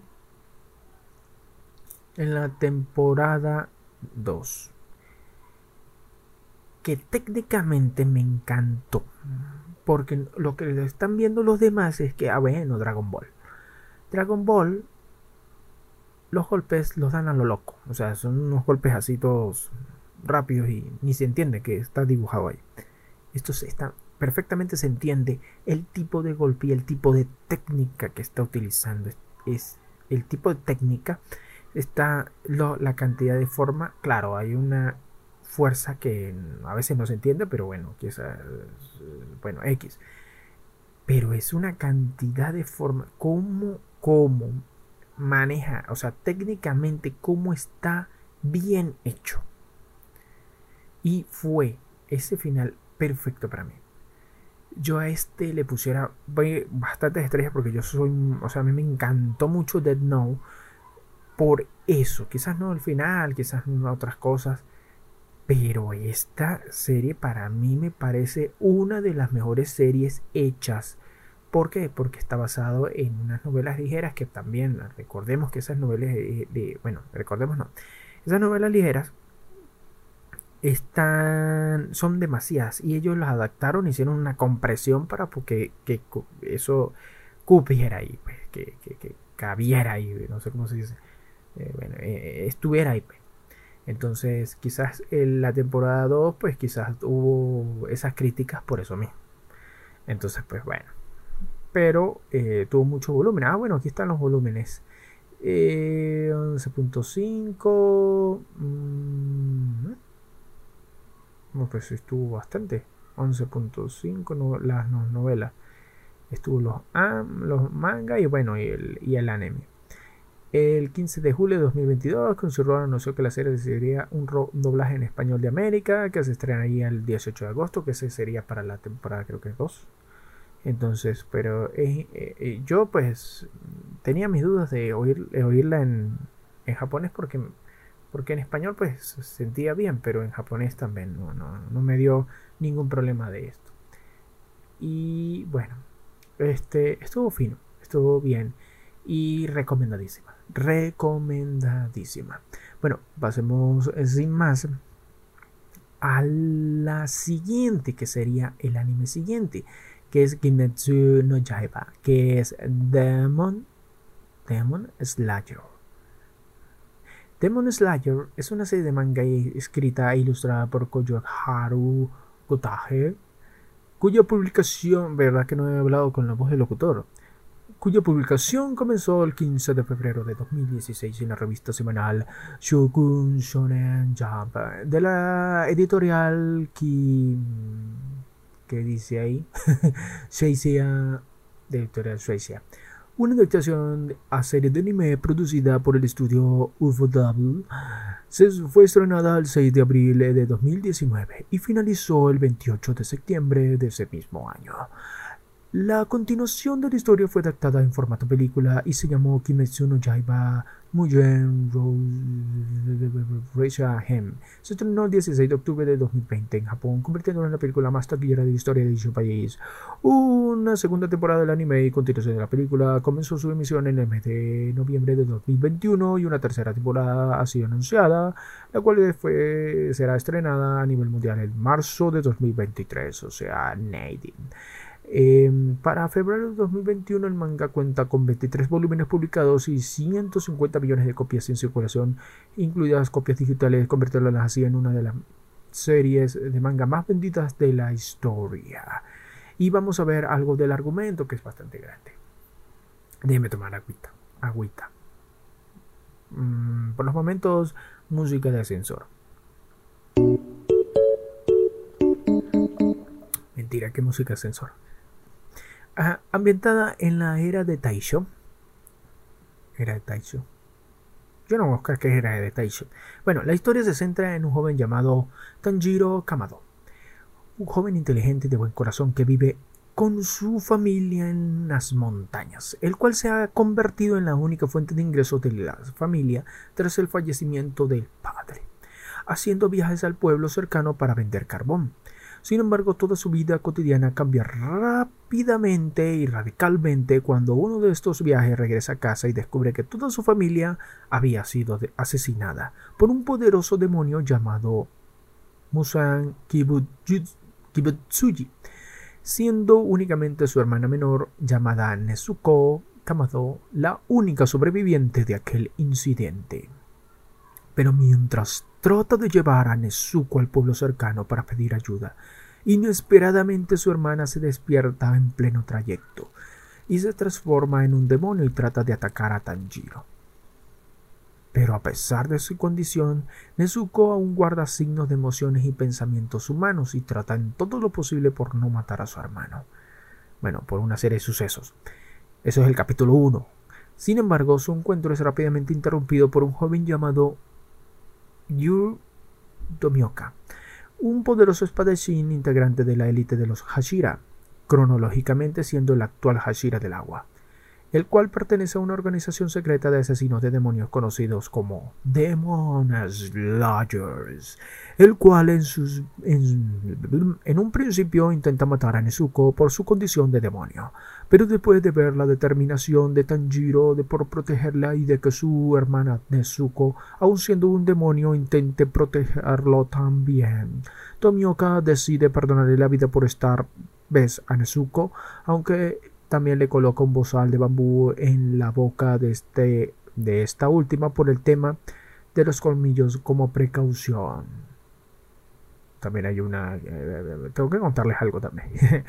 bueno, posteriormente Tomioka recluta a Tanjiro y lo envía con el antiguo maestro Sanjoki Uru Kodaki un antiguo miembro del cuerpo de Demon Slayer para que éste le enseñe a convertirse también en un asesino de demonios y comienza su búsqueda por ayudar a su hermana y a convertirse nuevamente en humana y vengar la muerte del resto de su familia que fue asesinada. En su aventura conoce a los pilares, quienes son los miembros más fuertes de la organización. ¿Los pilares? Así se llaman, no recuerdo. En donde Tanjiro emprenderá una aventura acompañada de amigos. Quiero decirles que esta serie no la he visto completa. Me gustó mucho, pero no la he descargado por completo porque estaba viendo otras series y otras películas que no he terminado ni de ver. Imagínate. Entonces yo a veces veo una... O sea, sale Jurassic World o lo que sea, o sale yo no sé qué más en una plataforma. Y yo digo, bueno, voy a tenerla ahí, ahí, ahí, ahí. Y pasan 5 o 6 meses y dije, voy a verla. Ya muy tarde. Pero bueno. Más bien es raro que me haya visto todo en todas partes al mismo tiempo. bueno, en fin. Pero me gustó mucho eh, su dinámica. Es, como un tipo de Naruto en su dinámica. Eh, pero este tiene unos estilos propios muy buenos. Y por eso es eh, el fanatismo que tiene tanto de esta serie. Yo le daría a él, mm, a, a Demon, Demon, Demon Slayer. Por cierto, no hablé del género. Género, género, género. El género es fantasía oscura y anime. Y manga de aventuras. Bueno. Eh, Demon Slayer. Por aquí me dice Kevin. Mira, es de fantasía oscura. Sí, ya lo leí, Kevin. Pues bastante buena, pero se pone un poco melancólica al final. No le voy a decir de dónde porque él dice spoiler con la película del tren muy emocionante, etcétera. no puedo decir más nada. Prácticamente me dice los spoilers. Ese muchacho tiene problemas para decir los spoilers. bueno, es, publicado por Shonen Jump y demografía Shonen. Eh, en España es Guardianes de la Noche. Uy, eso parece como una, como una canción. Guardianes de la noche. No, es una cosa más extraña. bueno, en fin. Este. Mm, Demon Slayer. Esa, ah, bueno, lo que no les había contado. Resulta que yo sabía más o menos algo de Demon Slayer, es decir, el anime, algo, algo mínimo. Y nosotros fuimos a una convención de cómics y todo lo demás. Y como yo no sabía, porque yo voy con mi hijo y XY. Y yo pues, medio he visto anime, no he visto muchos. Eh, Dragon Ball y algunas otras cosas, Naruto y cosas así. Los típicos, lo, lo mainstream. Y si me tachan de inculto, pues mm, eso a mí me va y bien. En fin, este, este, mm, ah bueno, y entonces en una convención se me acercó una muchacha vestida de. Mm, ¿Cómo que se llama? Nezuko. Vestida de Nezuko. Y yo y le pregunto, ¿qué? Ajá, dígame. Y ella me hacía gestos y yo. Ajá. y, yo, pensando en mi interior, ¿por qué no me hablara? Cuando yo le veo el bambú, yo digo, yo sé que es por eso, pero qué raro que no me habla. Entonces yo digo, bueno, supongo yo. Y yo dije, y después en mi mente diciendo, ¿y por qué tendrá un, un, bambú? Debe ser que eso usted es un personaje ahí de y que se van a enamorar ahí, porque es típico. Y resulta que yo de repente veo el, primer capítulo porque he tenido que estar, eh, o sea, para, para descargar otros, para tenerlos en stream, descargar otros, tenerlos ahí listos, este, pues no, no lo vi, pues. Entonces cuando yo voy a ver el primer capítulo, me cuentan toda la historia y yo me quedé así como que, o sea, tenía que ver el primer capítulo para entenderlo. Y no lo había visto ni el primero, ni, ni, ni nada. Entonces, ahí fue cuando yo me quedé, yo dije, qué tonto yo. O sea, me hubiera visto el primer capítulo que no estaba mal y ya hubiera sabido por qué. Y yo que, que preguntándole en la conversación, ¿por qué no? que dígame sabiendo de que, o sea, si hubiera sabido, pues bueno. Entonces, pero fue muy gracioso porque yo medio le entendí y nos sacamos una foto, pero quedamos, yo quedé retratado como tonto. Pero en fin, que no les ocurra eso. Este, sean antisociales y no vayan a nada de eso. Esa es la solución. Mentira. Esta, déjame por acá poner aquí lucecita porque no veo. Eh, bueno, este Demon Slayer es el típico fanatismo. Cualquiera le puede decir que Demon Slayer es el que Demon Slayer es el típico em, anime que te puede gustar porque es como de superhéroes.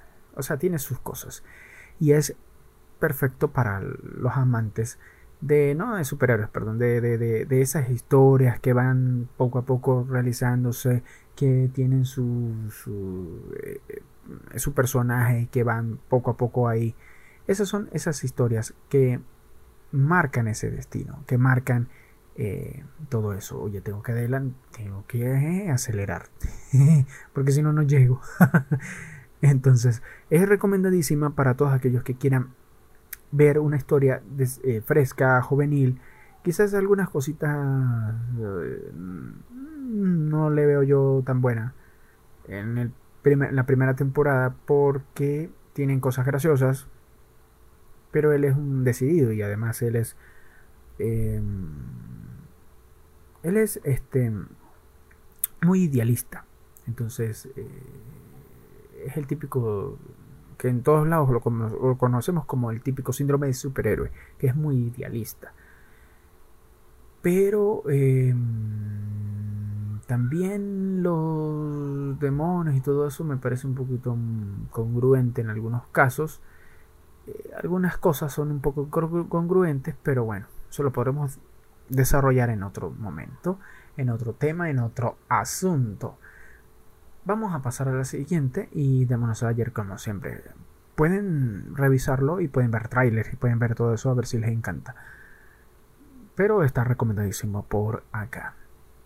Bien, pasemos al siguiente. El siguiente es Ijirinai de Nagatoro-san. Nagatoro, no me molestes, Nagatoro, por favor. En, eh, bueno, en España fue igual, ¿no? Si no me molesta. Nagatoro, algo así. Nagatoro, mi Nagatoro. Esta es una mm, comedia romántica escolar y recuentos de la vida Echi. Ese chi. No sé qué será ese chi. Bueno, en fin. Es una web manga japonés escrito e ilustrado por Nanashi, también conocido como 774. Una versión temprana del web manga fue publicada en Pixip el 16 de agosto del 2011. El web manga empezó su serialización en The Magazine Pocket eh, con Kodansha el 1 de noviembre de 2017. La, adaptación al anime producida fue, se estrenó el 10 de abril de 2021 y ahorita se estrenó la segunda. O sea que no tienen excusa de no ir a verlo porque es una serie fresca juvenil en la cual al estudiante de preparatoria Hayase Nagatoro le encanta pasar su tiempo libre haciendo una cosa. Y eso es molestar a su senpai, que es un muchacho, pues bueno. Pero vamos a leer el la sinopsis porque si no se me escapa. Después de que Nagatoro y sus amigos se toparan con los dibujos del aspirante artista, disfrutan molestándolo sin piedad. Eso sí, lo molestan feos, es tremendo bullying. Al tímido senpai. Nagatoro decide continuar con su cruel juego y lo visita diario para poder obligar a Senpai a hacer lo que le interese en ese momento, especialmente si eso lo hace sentir incómodo. Incómodo, incómodo. Ligeramente interesado por Nagatoro y algo temeroso de ella, Senpai está constantemente involucrado en payasadas eh, mientras sus intereses... Oye, pero entonces teléfono, sus pasatiempos, apariencia e incluso personalidad se usan en su contra mientras ella se entretiene a sus expensas. Bueno, a medida que pasa el tiempo, yo creo que es demasiado texto para decir una cosa. Senpai se da cuenta de que no le desagrada la presencia de Nagatoro, obviamente. Este. Y los dedos se desarrollan. No sé quién escribirá estas cosas, pero bueno. De verdad, Wiki ha perdido mucho problema. Este, bueno, en fin. Lo que es Nagatoro. Nagatoro es una comedia romántica. Es muy buena. Es muy buena. Eh, Nagatoros, Nagatoro-shan, Nagatoro-san. Oye, no, me puso nada de Kevin, no habló nada de aquí. Pero bueno, Nagatoro-san es muy buena, ¿por qué? Porque es Nagatoro, bueno, la primera temporada, no he visto la segunda. La primera temporada es. Porque Nagatoro va muy bien, va excelente en el ese en ese específico que es amor y odio. Él es el típico nerd occidental, aunque en Japón tiene en Japón eh, tiene que ver mucho es bueno el que sepa de la cultura japonesa ellos le le cómo decirte le dan mucha importancia a lo que piensen los demás a lo que piensen las personas lo que piensen todas esas clases de gente. Entonces puede ser que te vean mal. Entonces este, o se vea mal. Pero Nagatoro le encanta molestarlo diciéndole, uy, que si eres pervertido, o sea, lo, molesta, lo no, le, pone tentaciones, eh, qué sé yo, muy eróticas, muy hot, y de repente Bruce le dice, eres un depravado, ¿verdad? Estás pensando cochinadas, ¿no? Eres yo no sé qué más. Entonces lo molesta y lo molesta. Pero todo eso llega a un punto álgido en el cual se van empezando a enamorar. Y eso es todo lo que necesitan saber. es una comedia romántica para, como lo, decía en el anterior de Oi-chan, pero esto es una comedia romántica que es muy divertida, muy divertida, y yo la pongo un poquito más que Oi-chan, porque de verdad es una comedia que es ese, ese amor, yo no sé si lo han tenido, pero la mayoría lo han tenido, que es ese amor no correspondido, ese amor que a veces es un poquito complicado, pero esa ilusión de tener un amor juvenil. Ahí se refleja completamente. No sé en la segunda parte, en la segunda porque tampoco he visto los manga, eh, pero este ese anime está excelente, excelente. Bueno, pasemos al siguiente, a pesar de que Nagatoro se merecía más tiempo, pero estamos casi que apurados. Kanojo Okarishimasu. Kanojo Okarishimasu es me gustaría tomar prestada una novia o novia en alquiler. O Ren Girl, Girlfriend, eh, que es una serie de manga, está escrita e ilustrada por Reiji, otra vez Reiji Miyahima. Comenzó su serialización en la revista semanal Shoukan Shonen Magazine de Kodansha el 12 de julio de 2017, siendo recopilada por hasta el momento en 30 volúmenes de, ¿cómo se llama esa cosa? De Tankaban, Tutankamon, mentira, Tankaban, Tankaban, etc. El género es comedia romántica, harem esta es también una buena serie, recomendadísima igual que Naide, que es el argumento, pues vamos a leerlo. Kazuya Kinoshita se siente devastado luego de que su novia Miami Namami, uy, Nama, Nanami, perdón, lo dejase después de salir durante un mes.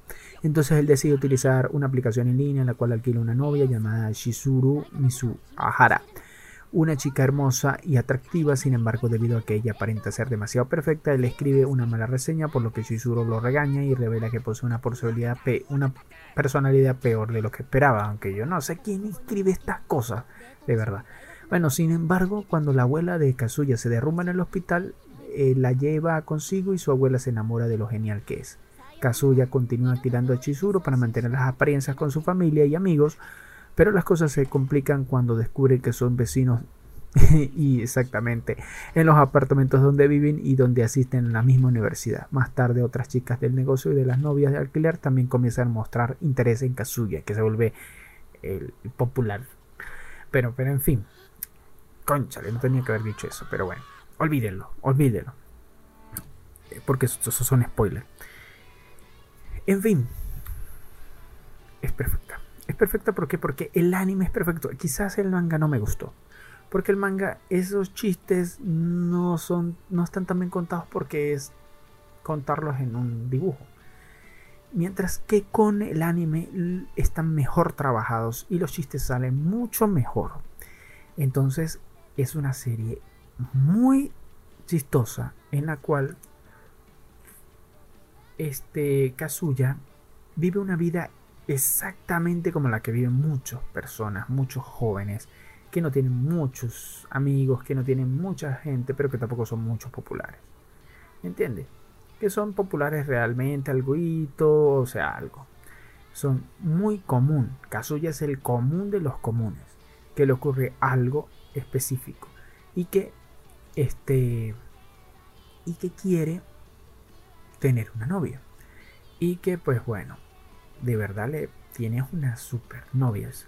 Porque lo que es esta, esta Shizuri, Chizuru, que en realidad no es su nombre real, sino es el nombre artístico de ella. Este. Y las otras, pues les buscan eso. Entonces es increíble cómo eh, eh, este anime impacta por esas cantidad de cosas. Vamos a pasar al siguiente, que es el último de los animes, que es de Mieruko-chan. Mieruko-chan. Está hecho por Pasione, que por cierto tiene un buen... O sea, está bien hecho. O sea, digitalmente está bien hecho. Es una comedia de terror sobrenatural. La sinopsis, de pronto una chica que puede ver monstruos grotescos a su alrededor, pero nadie más puede. Y en lugar de huir o enfrentarlos, ella simplemente reúne todo su coraje y los ignora. Únete a su vida cotidiana mientras mantiene su mejor cara de póker a pesar de los acontecimientos sobrenaturales. La historia en específico, para, para resumirlo muy rápido, la historia en específico este mm, es este mm, simple. La historia en específico es muy muy muy muy muy simple.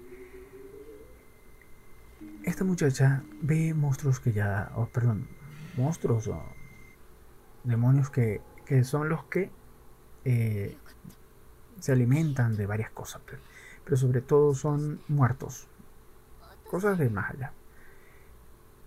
Pero ya día tras día se levanta y ve estos y los ignora. Entonces ellos piensan que no que no los están que no ellos piensan que no los están mirando, ya no me puede ver, entonces la dejan en paz. Es un coraje de verdad. Ese es Miko Yotsu. Esto por ser de pasiones eh, exageran a veces un poquito en los hot. O sea, tienen unos close-up directamente a los senos o a otros lados. Entonces es muy juvenil. Sobre todo para muchachos es muy juvenil. Este, pero es muy bueno en parte porque esta chica termina descubriendo varias cosas de lo que le pasa. Eh, la terminan protegiendo algunos de estos. Eh, no recuerdo cómo se llama el que la termina protegiendo. Y bueno, o sea, el que la termina protegiendo es un ser sobrenatural. Entonces ella intenta, ella se da cuenta de todas esas cosas, de que ella puede ver y de que ella puede estar en ese mundo y es como una especie de, de algo, pues entonces, de algo de, como una especie de, de, de medium o algo así, y entonces es increíble lo que pasa. Este Está recomendada simplemente para las personas que le gusta el terror, pero no sustos. Simplemente costar una buena historia y ver lo que pasa. Lo recomendable como, como siempre para verlos en pareja o verlos sin pareja también. Y llorando, mentira.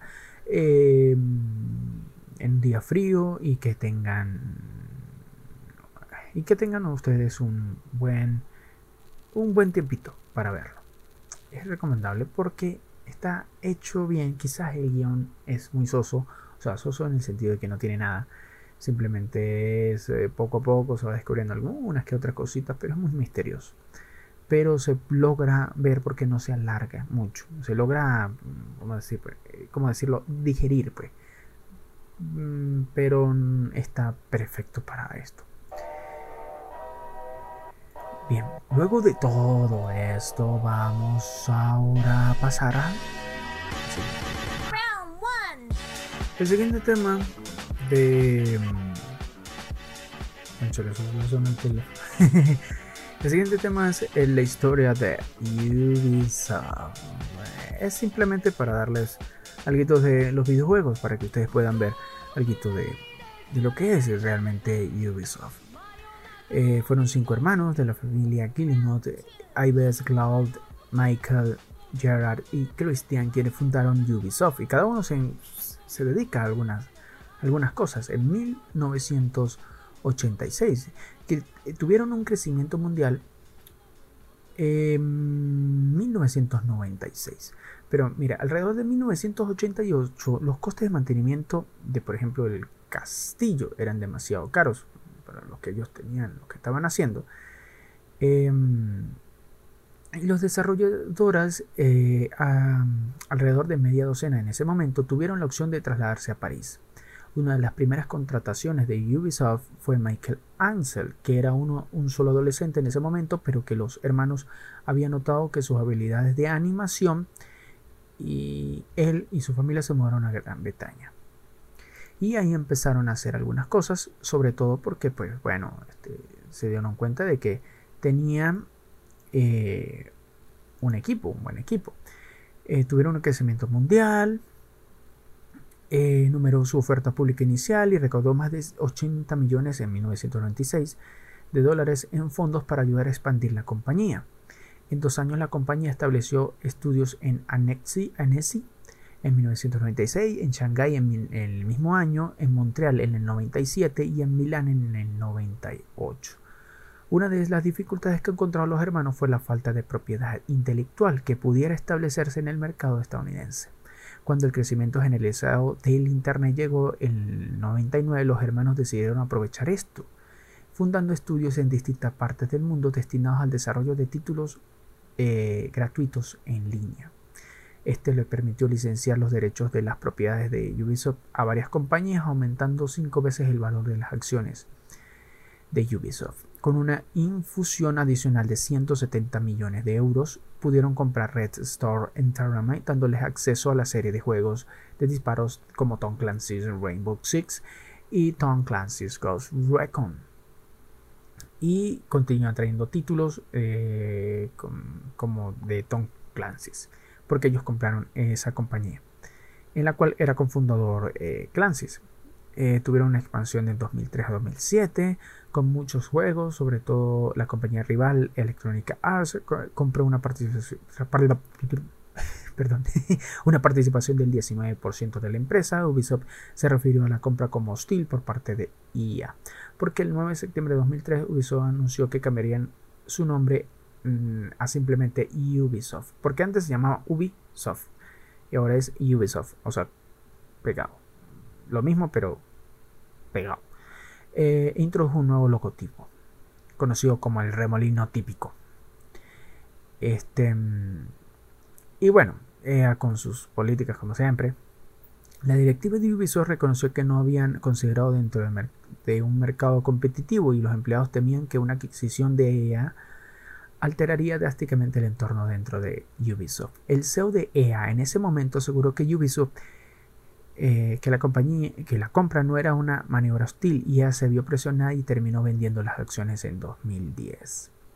Él se consolidó con juegos como Tom Clancy's Splinter Cell, Hawks, Tom Clancy Hawks, Príncipe of Persia, The Sun, of Time, eh, este es que 13, Rayman 3, eh, Hoplum, Havoc, Tom Clancy Rainbow Six 3, Raven Shields, Beyond Good and Evil, Prince of Persia, El alma del guerrero, Cult Fear, Star Wars Episodio 3, La venganza de los Sith y Far Cry. Que fue un intento porque utilizaban el motor de Crytek. Las eh, nuevas AI de Assassin's Creed, Just Dance y éxito mundial desde el 2007 al 2015. Y Ubisoft estableció una serie, una otra nueva propiedad intelectual llamada Assassin's Creed, lanzada por primera vez en 2007 con Assassin's Creed fue desarrollado originalmente por Ubisoft Montreal con una secuela de Prince of Persia, Las Arenas del Tiempo, pero en su lugar pasó a una historia sobre los asesinos y los caballeros templarios. En su estreno de, en noviembre de 2007 logró desbancar de la primera posición en ventas a Call of Duty 4 Modern Warfare. Eh, y para junio de 2009 ya había logrado vender más de 8,5 millones de copias. Otro juego que lograría un éxito para Ubisoft en 2007 sería Tom Clancy's Ghost Recon Advanced Warfare Warfighter 2. Los resultados financieros de 2007 y 2008 harían que Ubisoft, la segunda compañía de videojuegos más importante en la industria de los videojuegos, con unas ventas de 928 millones de euros. Esto gracias también al éxito de Tom Clancy's Rainbow Six Vegas 2 y sus más de 2 millones de copias vendidas en 10 días de estreno. Ay, mi Tom Clancy's o sea, mi, Rainbow.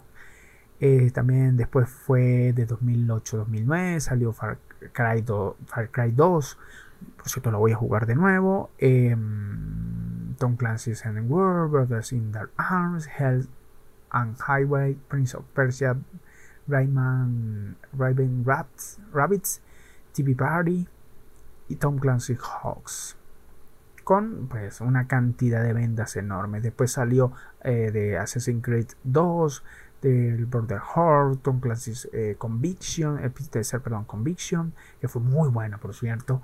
Border Horde, Assassin's Creed, después Just Dance, Just Dance 2, que también ya hay una cantidad de Just Dance.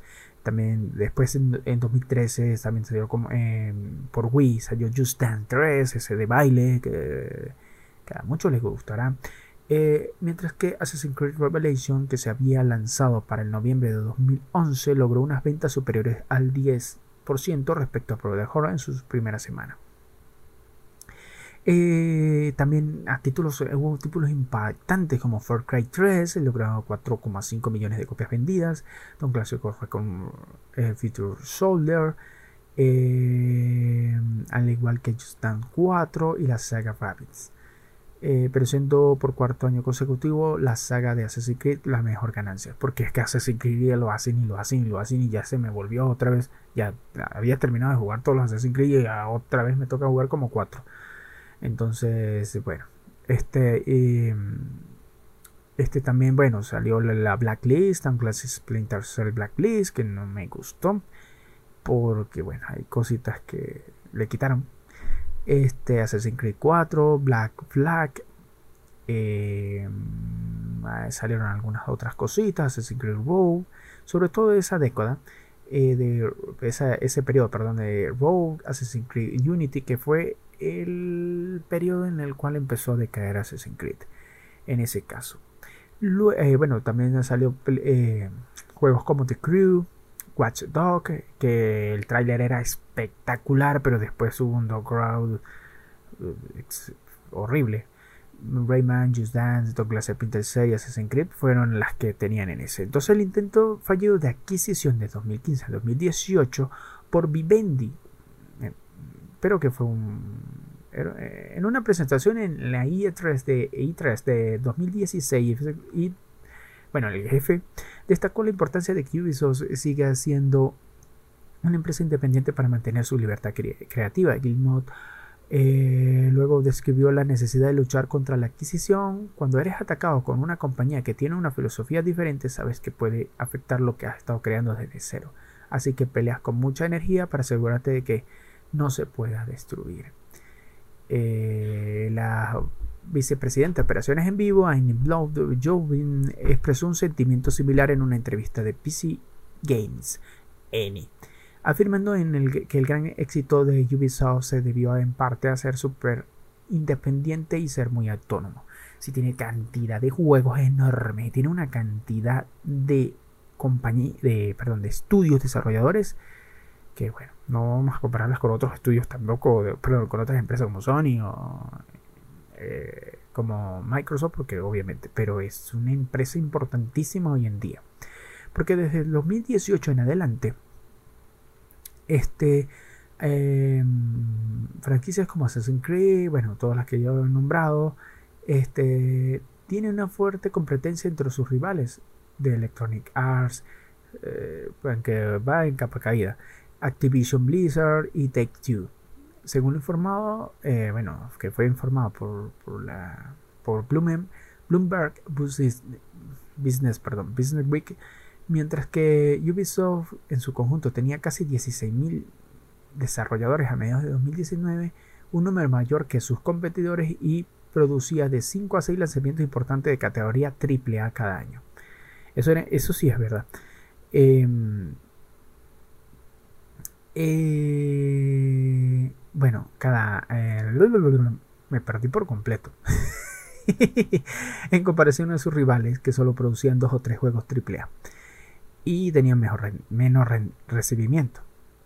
Este, esto lo atribuyó en parte debido a las tendencias de gasto de los consumidores de videojuegos que compran menos juegos al año, ya que la mayoría de los principales lanzamientos de Ubisoft tienden a ser a uno por trimestre. Para contrarrestar esto, Ubisoft en octubre de 2019 promovió tres de los seis títulos que había planeado de 2019 a 2020 o más tarde, para ayudar a poner más esfuerzo en mejorar la calidad de los juegos existentes.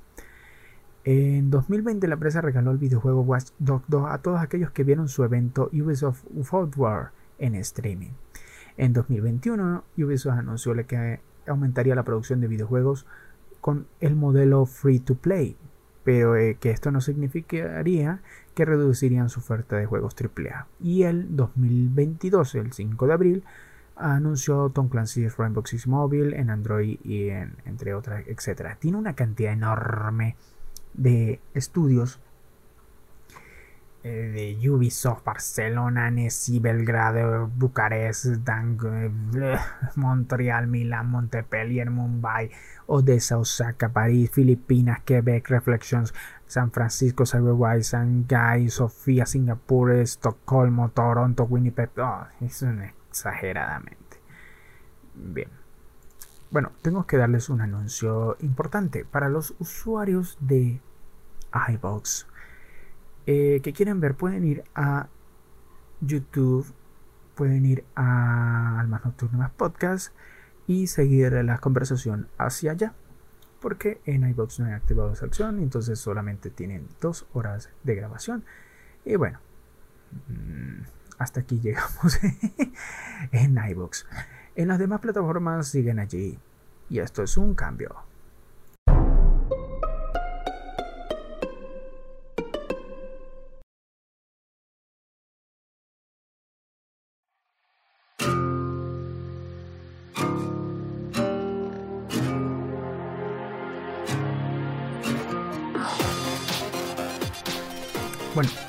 De ese cambio fundamental, este creo yo, creo yo que no copié los juegos. Pero bueno, ya, ya, ya he hablado de varios juegos, por ejemplo, Rainbow, Rainbow Six. Rainbow Six este, es mi juego favorito. Yo empecé con Rainbow Six cuando tenía mi con empecé, empezamos a tenerlo, era muy increíble este juego, sobre todo porque pude pasarme el Rainbow Six 1. Eh, una de esas en ese juego había es shooter, pero en ese juego había unas partes que había que infiltrarse y era complicadísimo. Este, pero lo logré hacer y eso es uno de los grandes orgullos que tengo yo en videojuegos, porque claro, yo llegué a pasar otros videojuegos que eran complicadísimos en esa época, porque esos juegos eran complicados, era más de habilidad que otra cosa. Pero bueno, increíble. Lo que era Rainbow Six, lo que es eh, Ghost Recon. Hoy en día pues es un poquito más suave y a veces hasta aburrido algunos temas, porque es ya más de lo mismo pero en su época Assassin's Creed era maravilloso. Uh, todas las cantidades de Assassin's Creed que hay, Assassin's Creed 1, 2, Brother Hair 3, 4, 4 sí, Black Flag, creo el 4 es Black Black, Unity, Syndicate, mm, no me acuerdo cuáles más son los otros. Bueno, hay otros por allí.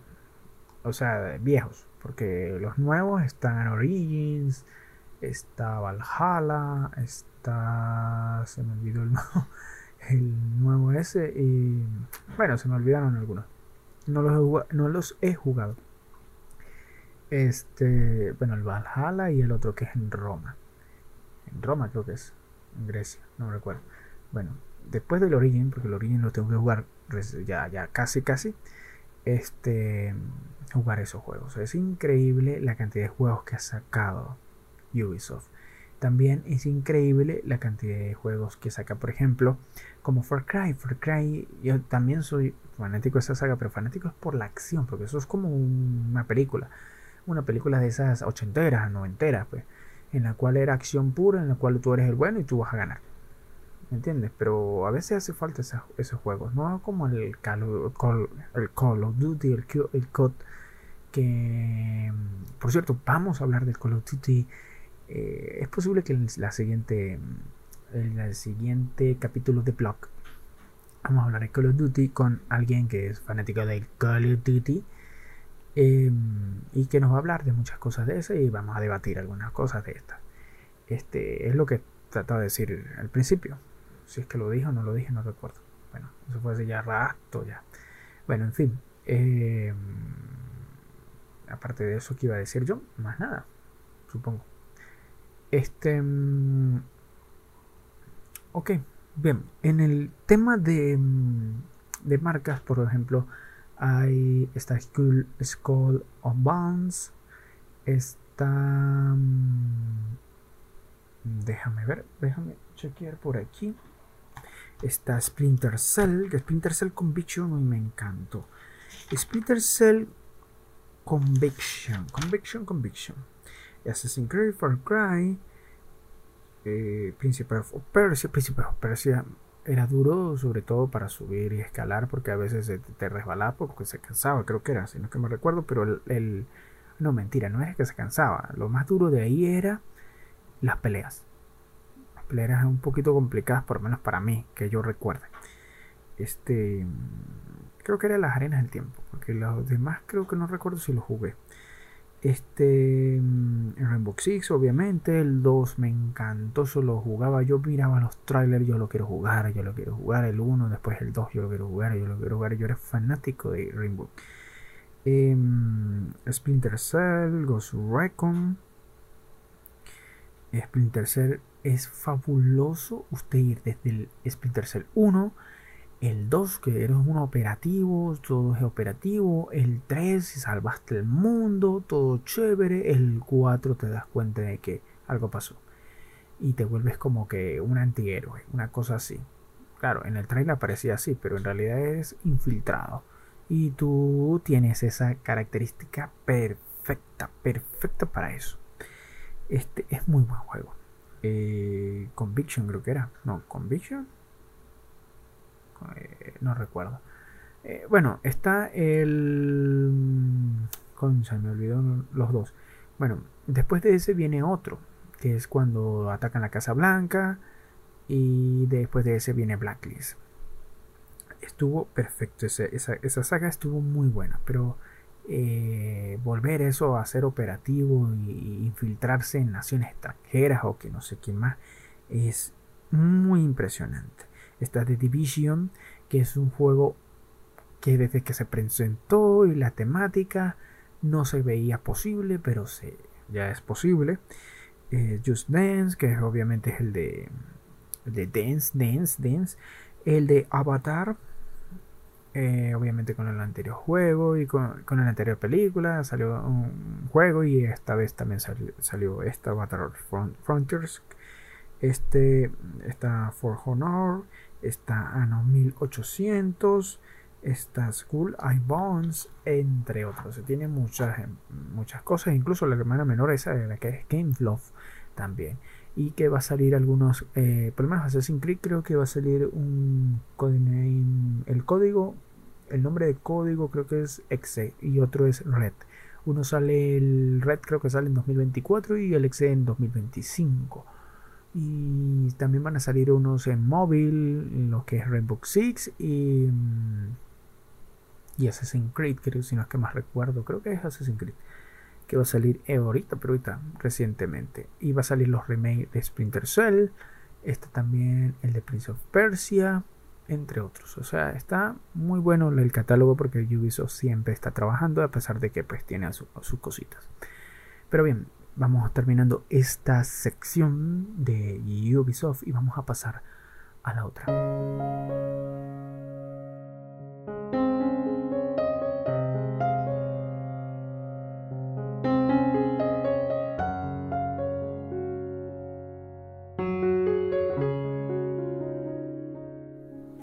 Bien, en la otra vamos a hablar de temas como el amor el amor, el amor, el amor. El amor. Desde el punto de vista científico, cientifiquiti. Bueno, el amor, por ejemplo, en la Europa moderna, bueno, el amor viene de la antigua, pero en la antigua Grecia el amor eh, estaba en los fluidos corporales. En la Europa moderna temprana, el amor estaba, era una normalidad neurológica. O sea que estaba, tenía, había un problema en la mente en la mente, en el cerebro. Eh, en la era victoriana, el amor es una forma de inanición mental. O sea que es una enfermedad mental. Eh, y el amor contemporáneo, este, el amor estipula los centros del cerebro, estimula, perdón, los centros del cerebro relacionados con la recompensa. Y aquí viene el detalle yo tengo que hablar del amor contemporáneo, porque los anteriores amores son amores filosóficos. Son amores en los cuales cada época van determinando qué clase, uh, definiendo qué es el amor como tal. Y mira, el amor es qué. Existe el amor desde la perspectiva científica, que es, el, eh, es un enfoque propio de disciplinas como la biología, la psicobiología, llamadas en su conjunto neurociencias, así como la psicología y la antropología. Y mira, hay una base química del amor, por ejemplo, está eh, en, en, el apego existe la oxitocina y la vasopresina. Están las feromonas, que obviamente tú no las hueles, pero sí los perros. Es increíble ver, o sería bueno hacer un estudio viendo a ver si los perros huelen cuando alguien se está enamorando de alguien. Sería interesante. Bueno, deseo sexual, testosterona y estrógeno.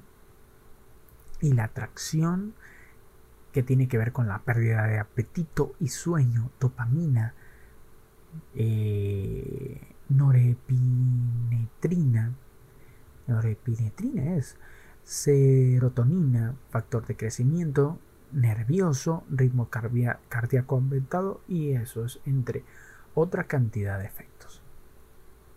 Esa es la base química, por lo menos la, serotonina, lo que, que afecta lo del nivel de sueño y todas esas cosas. El concepto amor no es una noción técnica de, en biología, sino un concepto o un poli, o sea, un concepto del lenguaje ordinario que es polisémico. Eso es, eso es que tiene muchos significados. Por lo cual resulta difícil explicarlo en términos biológicos. Porque lo que a veces se llama amor parece ser un medio para la supervivencia de los individuos y de la especie. Si la supervivencia es el fin biológico más importante, es lógico que la especie humana le confiera el amor un, ah, le confiera el amor un sentido muy elevado y trascendente, lo cual le contribuye a la supervivencia. Desde la psicobiología, si tiene sentido encontrar las bases orgánicas de estados mentales concretos, como la sensación subjetiva del amor. Sin embargo, en la mayoría de las especies animales parecen existir expresiones de lo que se llama amor que no está directamente relacionada con la supervivencia. Las relaciones físicas con individuos del mismo sexo equivalentes a la homosexualidad o al ser humano y las relaciones sexuales por placer, por ejemplo, no son exclusivas de la especie humana.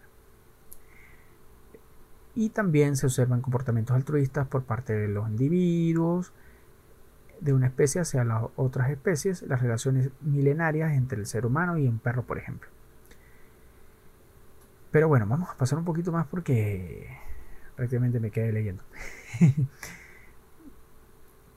está también está en el impulso. Eh, el modo tripartito del amor romántico tiene que ver con, con el impulso sexual indiscriminado o excitación sexual, la atracción sexual selectiva y este y otras como es el apego, el cariño o apego o lazo afectivo. Mira, el impulso sexual tiene que ver con esto, mira. Este proceso está regulado por la testosterona y el estrógeno en la mayoría de los mamíferos y casi exclusivamente por la testosterona en el ser humano y es detectable neurológicamente con el, en, el en el córtex cingulado anterior. De breve duración, raramente dura más de unas pocas semanas o meses. Su función es la búsqueda de pareja. Este es el primer mecanismo, que por esto es el modelo, el tripartito del amor romántico. Este es el primer modelo. ¿Te gusta o no te gusta? Dura alrededor de unas pocas semanas o meses. Este no es el del amor duradero. Primer punto. Segundo punto, la atracción sexual selectiva, lo que es la pasión amorosa o enamoramiento, regulada por la dopamina. ¿Qué hace la dopamina? La dopamina es como la, eh, es la sustancia pues, que te da, es como la, el factor de recompensa y ya lo vamos a explicar. Eh, bueno, lo vamos a explicar después. Eh, en los circuitos cerebrales del placer. Esta segunda etapa es inusualmente prolongada en el ser humano frente a otras especies. Hasta 18 meses. Imagínate, 18 meses. Consiste en un deseo más individualizado y romántico por un candidato específico para el apareamiento, que se desarrolla de forma independiente a la excitación sexual independiente como un sentimiento de responsabilidad hacia la pareja. Recientes estudios en neurociencia han indicado que a medida que las personas eh, se enamoran, el cerebro secreta en crecientes cantidades una serie de sustancias químicas, incluyendo feromonas, dopamina, norepinefrina y serotonina, que actúan de forma similar a las anfetaminas, estimulando el centro del placer del cerebro y llevando a efectos colaterales tales como el aumento del ritmo cardíaco, pérdida de apetito y sueño y una intensa sensación de excitación.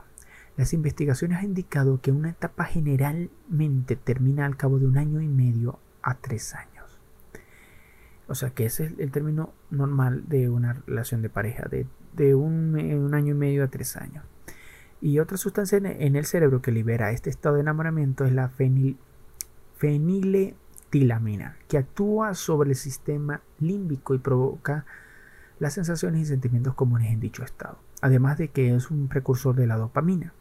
De ahí que esta última también se encuentre en grandes cantidades una pequeña modificación química puede hacer que se transforme en un estenolante, o sea, una anfetamina y un, metilfenidato, o un antidepresivo, buprofón y la velafaxina, la fenileta, fenile. Según Helen Fisher, es por ello que el amor romántico es igual que el chocolate. Ella lo aclara porque es adictivo la molécula, proteínica conocida como factor de crecimiento nervioso, NGF, presenta niveles elevados como cuando las personas se enamoran por primera vez, aunque se vuelve a sus niveles previos al cabo de un año, más o menos. Tras las etapas de lujuria y atracción es necesaria una tercera etapa para establecer relaciones a largo plazo. Y aquí entramos en la etapa 3. El cariño apego. Es eh, lazo afectivo de larga duración que permite la continuidad del vínculo entre la pareja, regulado por la oxitocina y la vasopresina, que también afectan el circuito cerebral del placer. Su duración es indeterminada, o sea que puede ser toda la vida. El apego implica la tolerancia de la pareja o de los hijos durante un tiempo suficiente como para criar a la prole hasta que éste pueda valerse por sí misma. Se basa generalmente por lo por lo tanto, en responsabilidades tales como el matrimonio, los hijos y el bien de la amistad mutua, basada en aspectos como intereses compartidos, se relacionan con niveles de sustancias químicas como oxitocina y vasopresina, y a un nivel mayor del que se presentan relaciones a corto plazo. El equilibrio de los tres procesos controla la biología reproductiva de muchas especies, por lo que se cree que su origen evolutivo es común.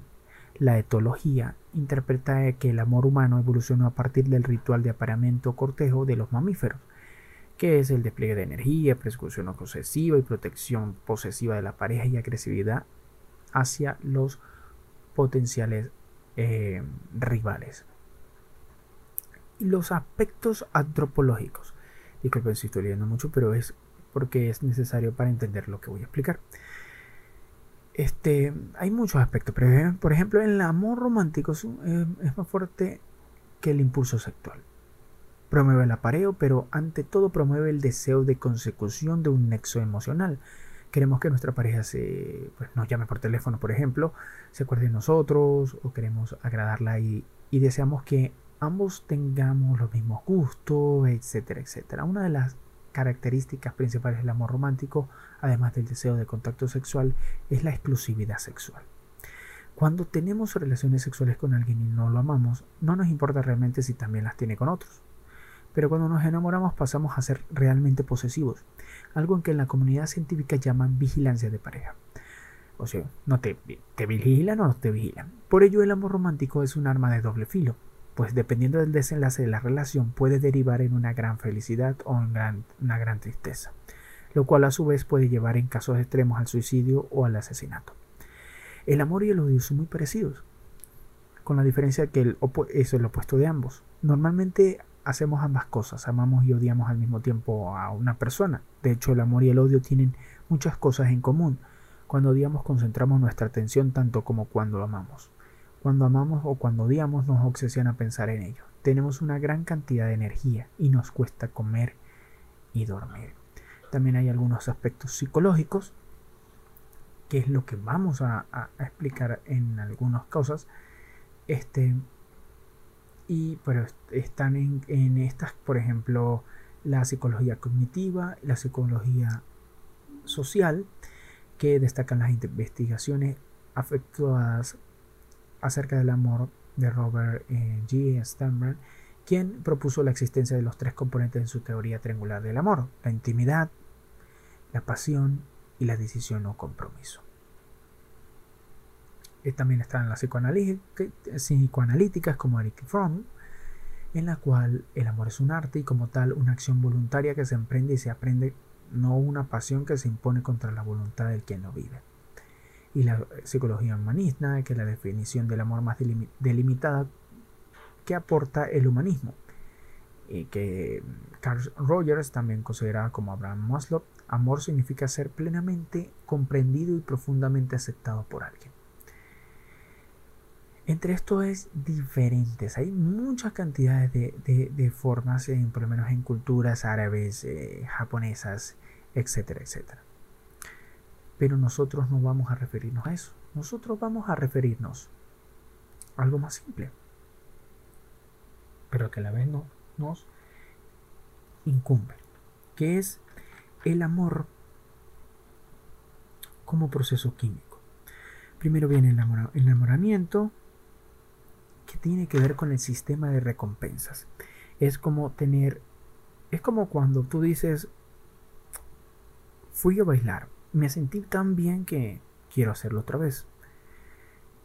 Estoy trabajando mucho y fui a jugar y, jugamos y molestamos y todo lo demás y después vuelvo a trabajo y me siento como que quiero otra vez hacerlo. Es porque el sistema de recompensas está activado. El amor es así. El sistema de recompensas, mientras más la pareja te, da, te dice cosas y entre otras cosas, tú más das. ¿Ves? Entonces, la diferencia de todas estas cosas es simple. El enamoramiento tiene que ver con un sistema de recompensas el enamoramiento, que es a largo, plazo, a, largo plazo, tiene que ver con un sistema de tranquilidad, que ahí entraba la dopamina, la vasopresina, entre otras. Y también tiene que ver el deseo. El deseo puede ser un deseo, como lo dije, un deseo hacia una parte o un deseo, o sea, deseo solamente sexual o un deseo que pueda, con, que pueda llevar a a un enamoramiento mucho mayor.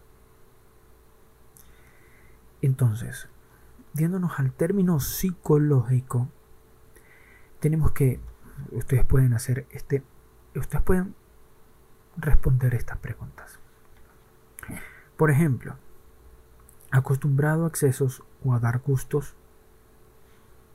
O sea, tú estás acostumbrado a dar excesos, o sea, tener excesos en la vida, a que si quieres comprar algo pues lo compras, a darte gustos, acostumbrado ¿no? o acostumbrada a darte gustos, a dar cosas, a sentir que puedes hacerlo, por ejemplo, quieres comer un chocolate y lo comes, eh, no te importa hacer dieta, pero vas y lo comes, estás acostumbrado, acostumbrada a darte gustos, entonces tienes dopamina.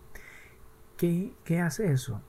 Tener siempre un ingreso elevado de dopamina, como por ejemplo jugar videojuegos, jugar todo esto, hace que tú eh, ya tengas ese exceso de, eh, o sea, ya estés produciendo dopamina en exceso todo el tiempo, porque estás las recompensas dándotelas. Por ejemplo, ver una película, de todo eso, o sea, todo lo que trata de ver con, con recibir una recompensa. ¿Qué es lo que pasa? Que si no ayunas no haces ayunos de dopamina, como puede ser eh, como puede ser por ejemplo este no utilizar el teléfono no utilizar otras cosas no, no, no hacer otras cosas. Tú puedes tú puedes este quizás hacer por ejemplo leer quizás puedas construir tu vida quizás puedas ver lo que a tu pareja le pasa, etcétera, etcétera. Porque la dopamina, eh, cuando tú tienes todo el tiempo estas recompensas, pasa que vas a necesitar más y más cantidad. Entonces por eso es que a la gente que le gusta el terror, siempre le gusta el terror, o la gente que le gusta las aventuras, este, nunca se va a quedar haciendo lo mismo. Se tiró hoy en parapente, se tiró en paracaídas y mañana quiere tirarse y hacer algo más arriesgado. ¿El por qué? Porque ya no le motiva las cosas que a nosotros nos pueden parecer locas. A ellos ya les parece algo aburrido. Si tú, por ejemplo, yo que no tenía un videojuego cuando era niño, un videojuego, o sea, o sea, sí tenía para jugar algo, pero no podía jugar todo lo que quería. Cuando ya era adulto podía jugarlo y me sentía bien, pero tú le das eso a un niño, toda esa cantidad de juegos y acceso a esa cantidad de juegos como hoy pasa, los niños juegan y no se pasan nada, porque están aburridos. Se ponen a ver en Twitch cómo lo paga, pasa otra persona, cómo habla otra persona, se pueden hacer muchas cosas y no hacen nada. Y esa dopamina tiene ese pequeño detalle. Entonces, debes hacer un ayuno de dopamina. La segunda sería dominio de tus emociones eh, e impulsos. Si tú logras dominar tus emociones e impulsos, si tú logras dominar, por ejemplo, que una chica te, diga, claro, si tú no tienes problema, pues no, pero si tú, por ejemplo, estás en una relación y una chica te agarra y dice que quiere tener algo contigo, y tú no tienes este, nada de estos, o sea, no, puedes dominar tus impulsos ni nada de esto. No estoy diciendo de que sea que sea un experto, pero sí que por lo menos domines los impulsos. No puedes eh, tratar de hacer una relación duradera. No creas que lo puedes hacer. ¿Por qué? Porque eres dependiente de tus emociones Eres dependiente de tus emociones. Y también eres manipulable. No eres manipulable, eres manipulable. Es decir, cualquier persona que te haga sentir de una forma te puede manipular. Y por eso vas a cometer tantos errores. ¿Por qué? Porque eres una persona manipulable.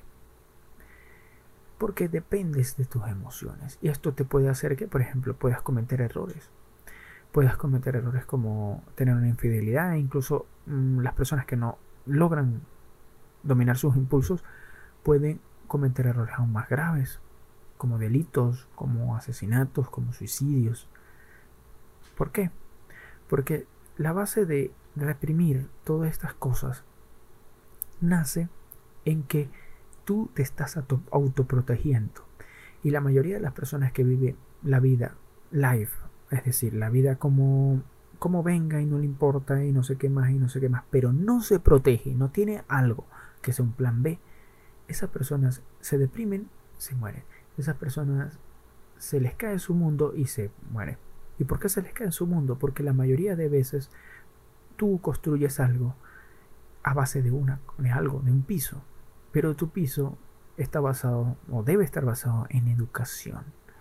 Educación de la familia que te hayan dicho, mira, las mujeres se respetan, se hace esto, se hace esto, pero también te, hayan, te han dicho, mira, las mujeres también pueden hacer esto, esto, esto. Me explico, pero si a ti, por ejemplo, siendo un hombre, te dicen, tú puedes hacer esto, esto y esto, tú puedes engañar porque a ti te lo permiten, ¿qué aprendes tú? Eso. Y no te lo dice un hombre. Muchas veces te lo enseña tu mamá, tu hermana, ¿Por qué? Porque ellas cometen esos errores. Al meterse con un muchacho que no logran entender que tiene eso. Que las van a dejar en algún momento u otro porque no tiene capacidad de controlar sus impulsos y sus emociones. ¿Por qué?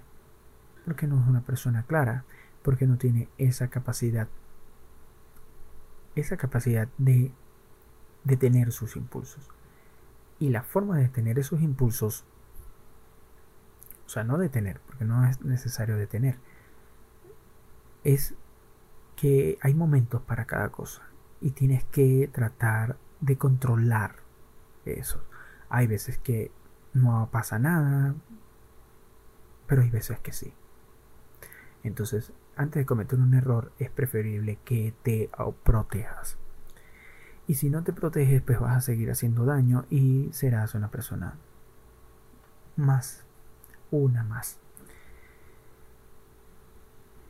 También eh, la tercera sería, prefiere eh, tachar objetivos cumplidos o relajarse y disfrutar.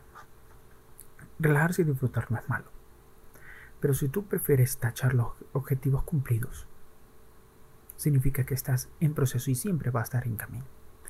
Si tú quieres relajarte y disfrutar de tu vida, que no es malo, tiene que ser un objetivo. Por eso ese o no puede ir ahí. Por eso tienes que preguntarte muy bien esto. Porque vas a tener una rutina, a pesar de que a veces es aburrida, pero vas a tener disciplina. Pero esto es a contraposición de tranquilidad con riesgo de pereza, con riesgo, riesgo de procrastinar. Es decir, que va a ser una persona que no va a hacer mucho en su vida por tratar de disfrutar algo que no está disfrutando, porque en realidad no lo va a disfrutar.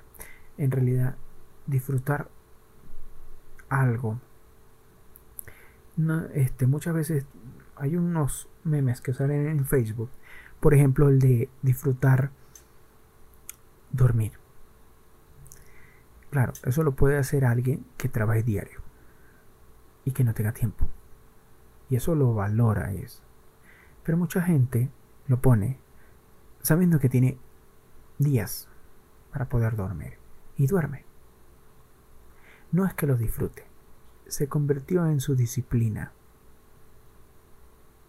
¿Entiendes? Y como se, virtió en su disciplina es un todo en lugar de ser un objetivo. Entonces tiene que ser un objetivo de decirte como lo hago yo. Que no digo que esté bien. Lo que digo es que sí me ayuda un poco. Que es yo pongo, yo no voy a trabajar tal día ni tal día. Si a mí me vienen a decir un día, mira, necesito tal cosa, necesito que me arregles esto, necesito que esto, yo lo que hago es simplemente decirle, yo no trabajo sino a partir del lunes. Este día es de descanso, este día es mío, no es tuyo. Si tú no quieres, pues ve, hacia otro lado. Disculpe, claro, tampoco no digo con esas palabras, pero es lo que tienes que hacer. Tienes que respetar tu tranquilidad.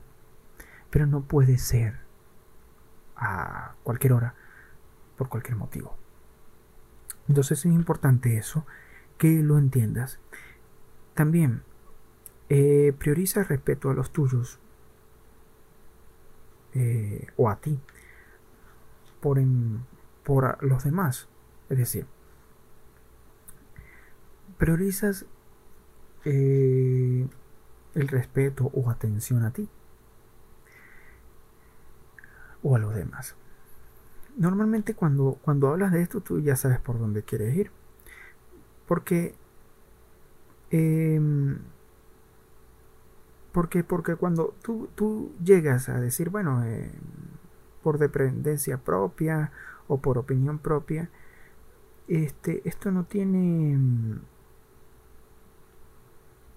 Esto no tiene una, una presión. ¿Ves? Esta, esto, el, lo que es el respeto hacia ti, es decir, vamos a, hablar en un ejemplo para que me, me entiendas, porque Mm, creo que no se va a entender. Que es, si tú tienes eh, una comida en tu casa y llega otro niño, tú le ofreces, claro, porque normalmente la gente tiene empatía, ¿ok? Pero cuando tú llegas a otra persona que no le tengas empatía, no le vas a ofrecer porque siempre vas a priorizar siempre a los tuyos o a, priorizarte tú, que no está mal que te priorices tú, porque eso es lo que tienes que hacer, pero para que valgas tú, para que valga tu familia por lo que vale. Pero muchas veces esto se quiere hacer es simplemente porque tiene un aspecto de odio a mi amor. Entonces, cuando tú priorizas, por ejemplo, en yo tener por lo menos lo que yo voy a hablar de mí, por ejemplo, en yo tener, qué sé yo, comida, en yo tener mi espacio, en yo tener mi tiempo, y celas ese espacio y ese tiempo, te priorizas a ti. Y no vas a tener esa presión ¿me entiendes? Sino cuando pasa eso. O sea, cuando te lo hacen ver. ¿Ok? Entonces cuando te lo hacen ver, tú tienes esa, esa, comprensión, por ejemplo, eh, esa presión y esa comprensión de esos aspectos. Y ahí viene la moralidad. Esta persona, ¿por qué estoy, estas preguntas te las estoy haciendo? Porque van esas preguntas. Porque normalmente una persona puede ser o no, o legal o no legal. Pero va a depender de sus oportunidades, porque va a depender siempre de lo que a ti te favorece o no. Y esa persona puede ser legal o no. Pero esa persona va a ser una persona un poco inestable. Y tú vas a ser un poco inestable en ese caso. Entonces, si la primera pregunta, por ejemplo, eh, acostumbrado a excesos o por gusto, significa que tú no puedes ser una persona legal. ¿Por qué? Porque no lo puedes ser. Porque estás acostumbrado y quieres más, y quieres más, y quieres más. Entonces vas a tener más riesgos, y más riesgos, y más riesgos. Y tú como persona, hombre y mujer, por los dos y por igual, vas a tener más riesgos. Más riesgos de esto. Entonces una persona que esté afuera, en lo cual dice mi, pareja no me engaña o nada, de eso, tiene que ver su comportamiento. ¿Me entiende? Porque no solamente por esta pregunta, no, porque si la siguiente pregunta dice dominio de tus impulsos. Si esa persona tiene o sea, está acostumbrada a tener dopamina, dopamina, dopamina. Y no tiene, y no tiene controla, no controla sus impulsos. Es decir, es muy agresivo muchas veces o es a veces muy impulsivo en algunas cosas. Créeme que es una persona que tiene ciertos problemas y que tiene una probabilidad más alta de hacerlo. Y prefiere, en la tercera aquí se prefiere tener tachar objetivos cumplidos o relajarse. Pasa que cuando tú tachas los objetivos cumplidos, quiere decir que tienes una rutina, que tienes disciplina. Entonces la disciplina hace que tú vayas a un objetivo. Eso quiere decir que vas a ir contigo al objetivo determinado. Si en realidad quieres relajarse todo el tiempo y quieres hacer que todo el tiempo tenga una rutina, relajarse puede, ir, puede ser incluso ir a comer. Hoy vamos a ir a comer, sí, vamos a ir a comer. Y mañana, si vamos a ir a salir, vamos a ir a salir a comer. Esas formas de relajaciones parece ser que no sirven. ¿El por qué no sirve? Porque esas personas tienden a tener de rutina una relajación como un término de vida, pero no de objetivos. Es decir, tú tienes que trabajar duro, pero también tener tu día de descanso. Entonces, si tú tienes que trabajar duro y tienes la vida, la vida la tienes de, de como descanso, no sirve de nada. Porque estás descansando todo el tiempo.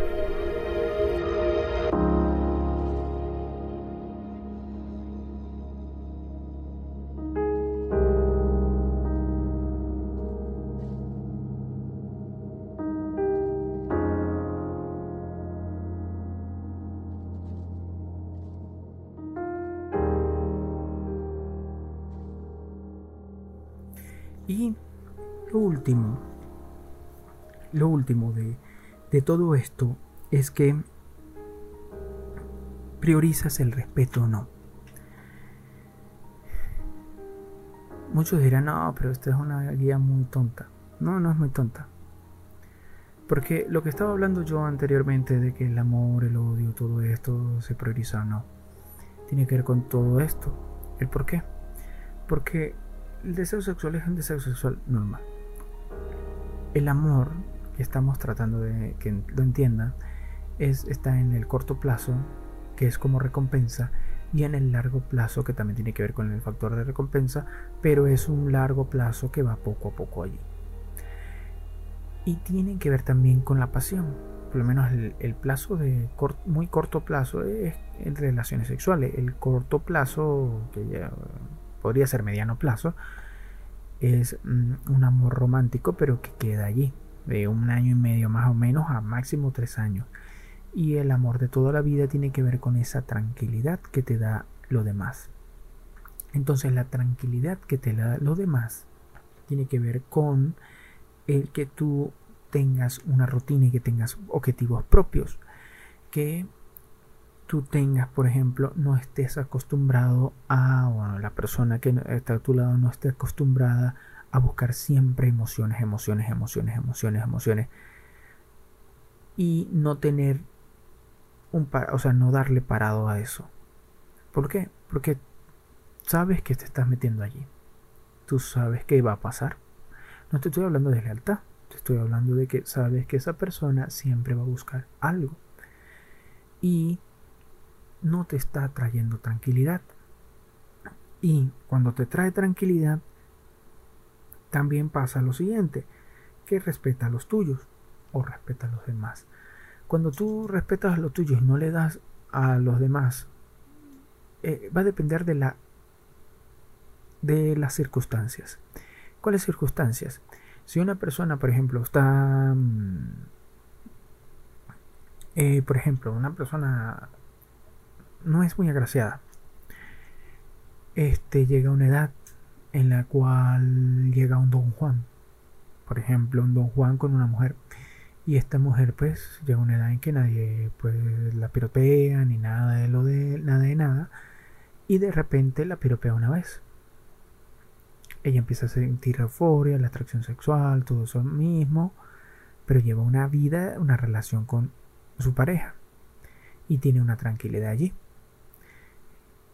hay un prejuicio, hay muchas cosas, mucha gente le podrá decir que sí, que no, que lo demás. Pero en realidad lo que está pasando allí es que si prioriza, si prioriza este, la relación, si prioriza todo eso por los demás. Porque tiene que ver con las circunstancias, porque la otra persona prioriza también la otra lo otro, lo demás. O sea, la otra persona está priorizando tu relación por lo demás. Pero también la otra persona está esperando también que ocurra otras cosas para poder tener aventuras. ¿El por qué? Porque siempre está teniendo dos tipos de cosas. Una en la cual puede tener una, forma de ser egoísta, en la cual él quiere para él y él se pierde y puede tener muchas relaciones por allí. Porque simplemente tiene una cultura que es para él. Y pero nunca va a dejar a la pareja. Mientras que del otro lado podríamos decir que también, o sea, del otro lado no. Mientras que también podría ser lo contrario, porque va a depender de las oportunidades. Puede ser que tenga muchas oportunidades y que él priorice la pareja. Porque esto va a depender mucho de la pregunta en específico con las demás. ¿Y por qué quiero yo denotar esto? Porque tienes que aprender a notar que si tu pareja es agresiva, tienes que salir de ahí. Que si tu pareja eh, le gusta estar, por ejemplo, en intimidad, tienes que saber que estás allí para eso. No puedes esperar que la relación vaya más, tienes que esperar que va a ver qué es lo que pasa. Pero no puedes ir a más, no puedes esperar una relación romántica sabiendo de que esa persona es inestable. Entonces tienes que bajarte de esa, de esa nube porque realmente, científicamente, estamos simplemente asociándonos todo esto a drogas. Es mm, la, relación romántica es droga. Simplemente funcionan como las anfetaminas, como lo estaba diciendo allí en el artículo. Funciona exactamente igual. Simplemente te está dando algo que quieres sentir y entonces cada vez que bajas los niveles vuelves otra vez a lo mismo. Y la mayoría quiere una relación romántica larga. Y los que no es porque saben que no han podido. Pero si pudieran sentirse así, lo, harían. ¿Y es? Porque la sociedad hoy en día eh, es mucho más liberadora. Y como es más liberadora, con la mujer sobre todo, entonces ahora ya hay de parte en parte. Mm, eso es más visible, pues. Ah, no significa que no existiera, es que ya es más visible. Y ahora eh, las nuevas generaciones ya esto lo ven un poco más normal. Y como no entienden de verdad esto, no se dan cuenta de que van a pasar toda su vida en ese despecho, amor, despecho, amor, despecho, amor. O van a pasar todo ese, en ese tiempo, en eh, se aburren y vuelven a sentir algo. Se aburren y vuelven a sentir algo. Y en realidad no se están dando cuenta de que tienen que disfrutar. Disfrutar cada momento de la vida, disfrutar con su pareja. Y si ya terminó, terminó. Pero no pueden disfrutar de... Eh, que no los pollo, por cierto el, que, bueno, yo estoy ahorita con mi pareja y estoy disfrutando la vida con ella y después me salen 50 chicas y con ellas estoy. No lo apoyo porque, porque eso no es disfrutar. Me explico, eso es tratar de saciar lo que te está tu cuerpo pidiendo. Pero es por qué? Porque no tienes unos parámetros para hacerlo. Estás siendo una persona que no se controla una persona que no siente, o sea, no es que no siente empatía, es que no, no tiene disciplina, no disciplina en su vida y tampoco sabe dónde quiere y también tiene algo que puede, puede verse como pereza. Y lo siguiente es que, que lo último que, que, que se dijo es que siempre va a querer estar él bien pues, y los demás no. Y eso es un problema. ¿Por qué? Porque esas personas terminan siendo una bomba o terminan siendo hacedores de malas vibras, por así decirlo.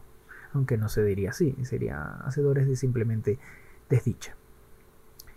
Y también hay mujeres así, cantidad de mujeres así, muchas, y hombres pues es porque la cultura lo ha permitido que haya más visibles pero no significa que son más que las mujeres sino que pues por estadística obviamente son más por misma, la misma cultura pero es grave lo que está pasando porque esto genera suicidio, genera maltratos, genera muchas cosas porque se vuelve posesivo a veces la pareja, se vuelve muy tóxica, etc.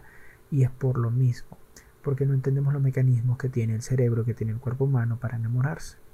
Que hay varios mecanismos, sobre todo la atracción sexual, lo que es la atracción sexual romántica que dura un mes y medio, un, año y medio a tres años, o la duradera, que se trata más de tranquilidad y de que la hormona te va a dar a ti paz, tranquilidad, vas a sentirte con un lazo de apego un lazo de unión, es decir, que cuando ves a esa persona vas a sentir que esa persona es algo tuyo, que es algo de ti, es como cuando tú ves también, mm, que te digo yo, a tu perrito, no valgan las comparaciones, pero solamente en ese aspecto, ¿no?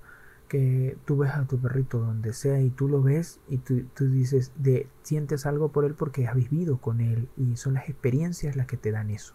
Bueno, las experiencias como pareja, si una pareja no se ve mucho, pues obviamente las experiencias como pareja luego de los tres años no tienes apego. Entonces necesitas ese tipo de apego. Y hablando de apego, y por eso estoy hablando de eso último, pasemos al siguiente.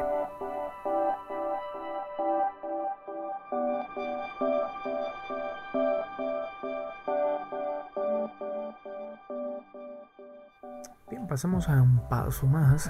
Ya en esto, ya terminando prácticamente el podcast con las dos últimas secciones que son rápidas, que es un paso más en el cual hablaremos de la deslealtad.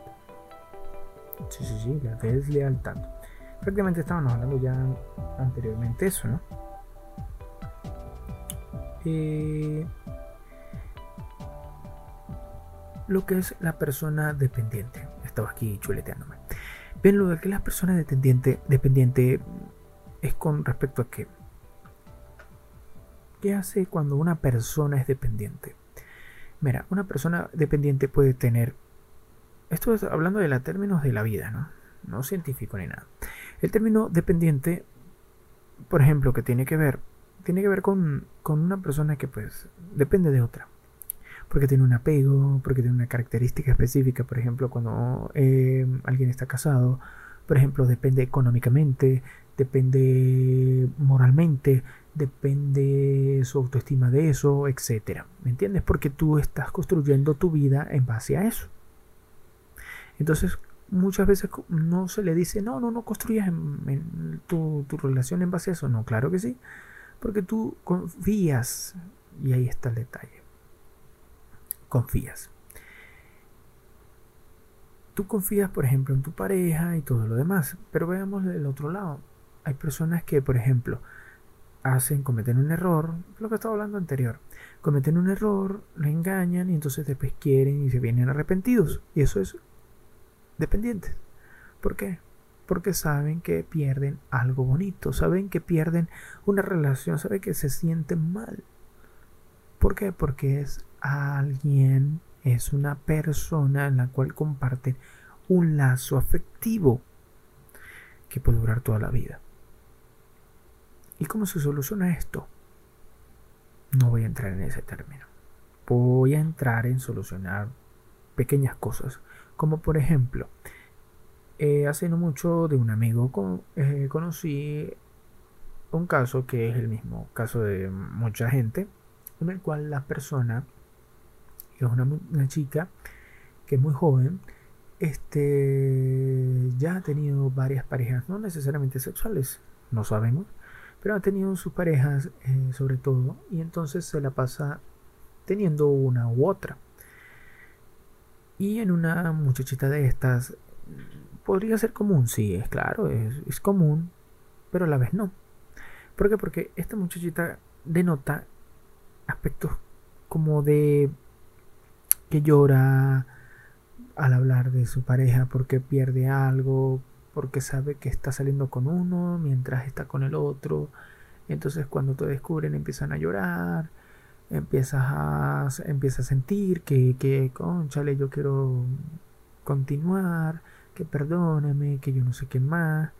Entonces mmm, tienen eso, o sea, no se sienten claras con su vida. Bien. Es obvio. Muchos podrán decir, no, porque es joven, sí. Jovencita, no, perdóneme. A mí me pasó. No a mí en específico que me sentía así, no. Sino me pasó ver muy de cerca en mi antigua relación ese comportamiento. Y estamos hablando de personas completamente que no se conocen, distintas y con distintos motivos, distintas características, educación, etc. Pero una tiene menos experiencia y la otra sí, tiene experiencia y las dos lo hacen igual. ¿Y el por qué?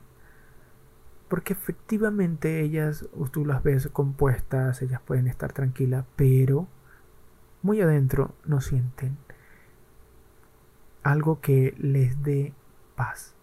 Porque ellas están enamorándose, sí. Sí, sí, tienen el lazo ese afectivo de sexualidad y todo eso, pero sobre todo no es tanto ese lazo, ese lazo, es el lazo que le falta el lazo afectivo, el de sentirse queridas y amadas, pero sobre todo que ellas sientan que no tienen la libertad. Parece contradictorio, pero no. Ellas si ellas sienten que tienen libertad siempre van a querer experimentar. Y es lo que te estaba hablando en el anterior bloque, anterior, hace ratico del bloque, en el cual yo hablaba acerca de eso. Hablaba acerca de que no tienen control de sí mismo, tiene esa dopamina a full, tiene esas cosas a full, pero se sienten mal.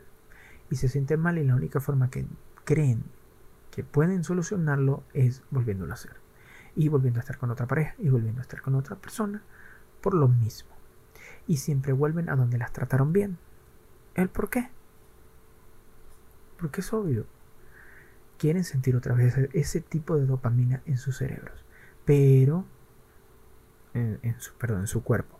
Pero no lo van a poder lograr. Primero porque la otra persona no la va a dejar. Y segundo porque no va a ser lo mismo.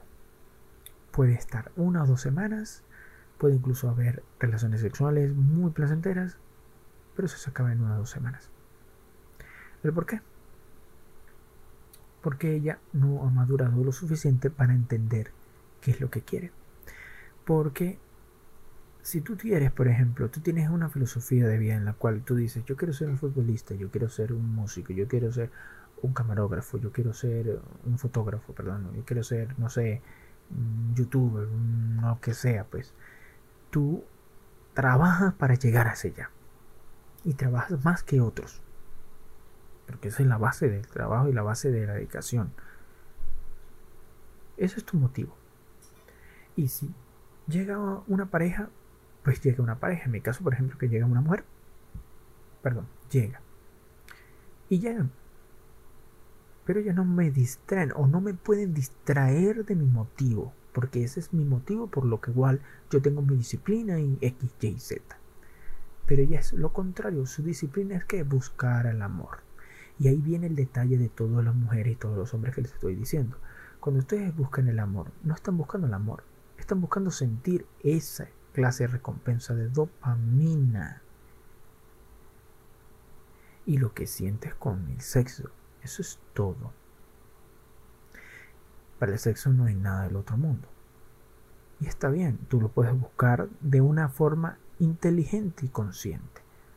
Pero no puedes dejar que eso te afecte y que eso sea lo único. Porque si tú vas a vivir de vivir de mujer en mujer o de hombre en hombre, créeme que va a ser una piltrafa porque va a llegar el momento en que tengas 30, 40 años que no vas a poder, valga, valga la redundancia que se cayó, este, que no vas a poder tener una relación estable y que cuando la tengas es porque ya no puedes saltar de mujer en mujer. Ahí viene el detalle.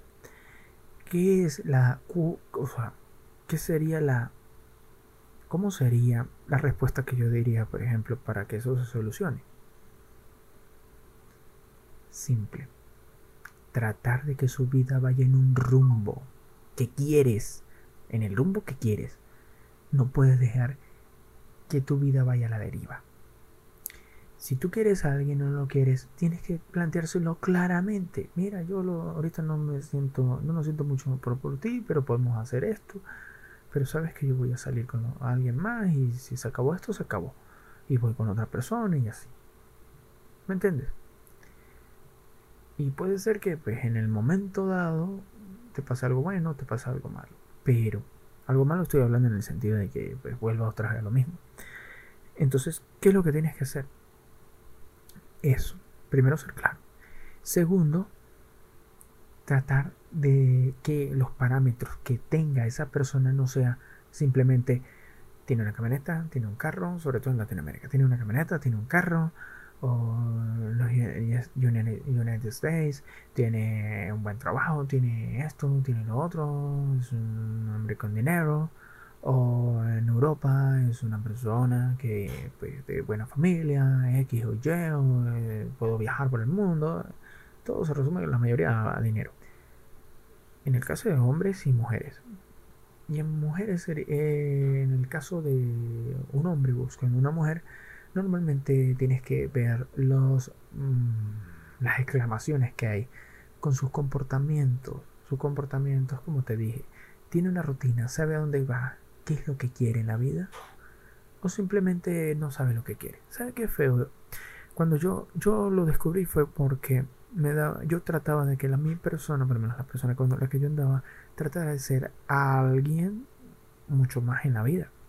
Y era mi esfuerzo contra un esfuerzo que ella no quiere. Si no lo quiere, pues no lo quiere.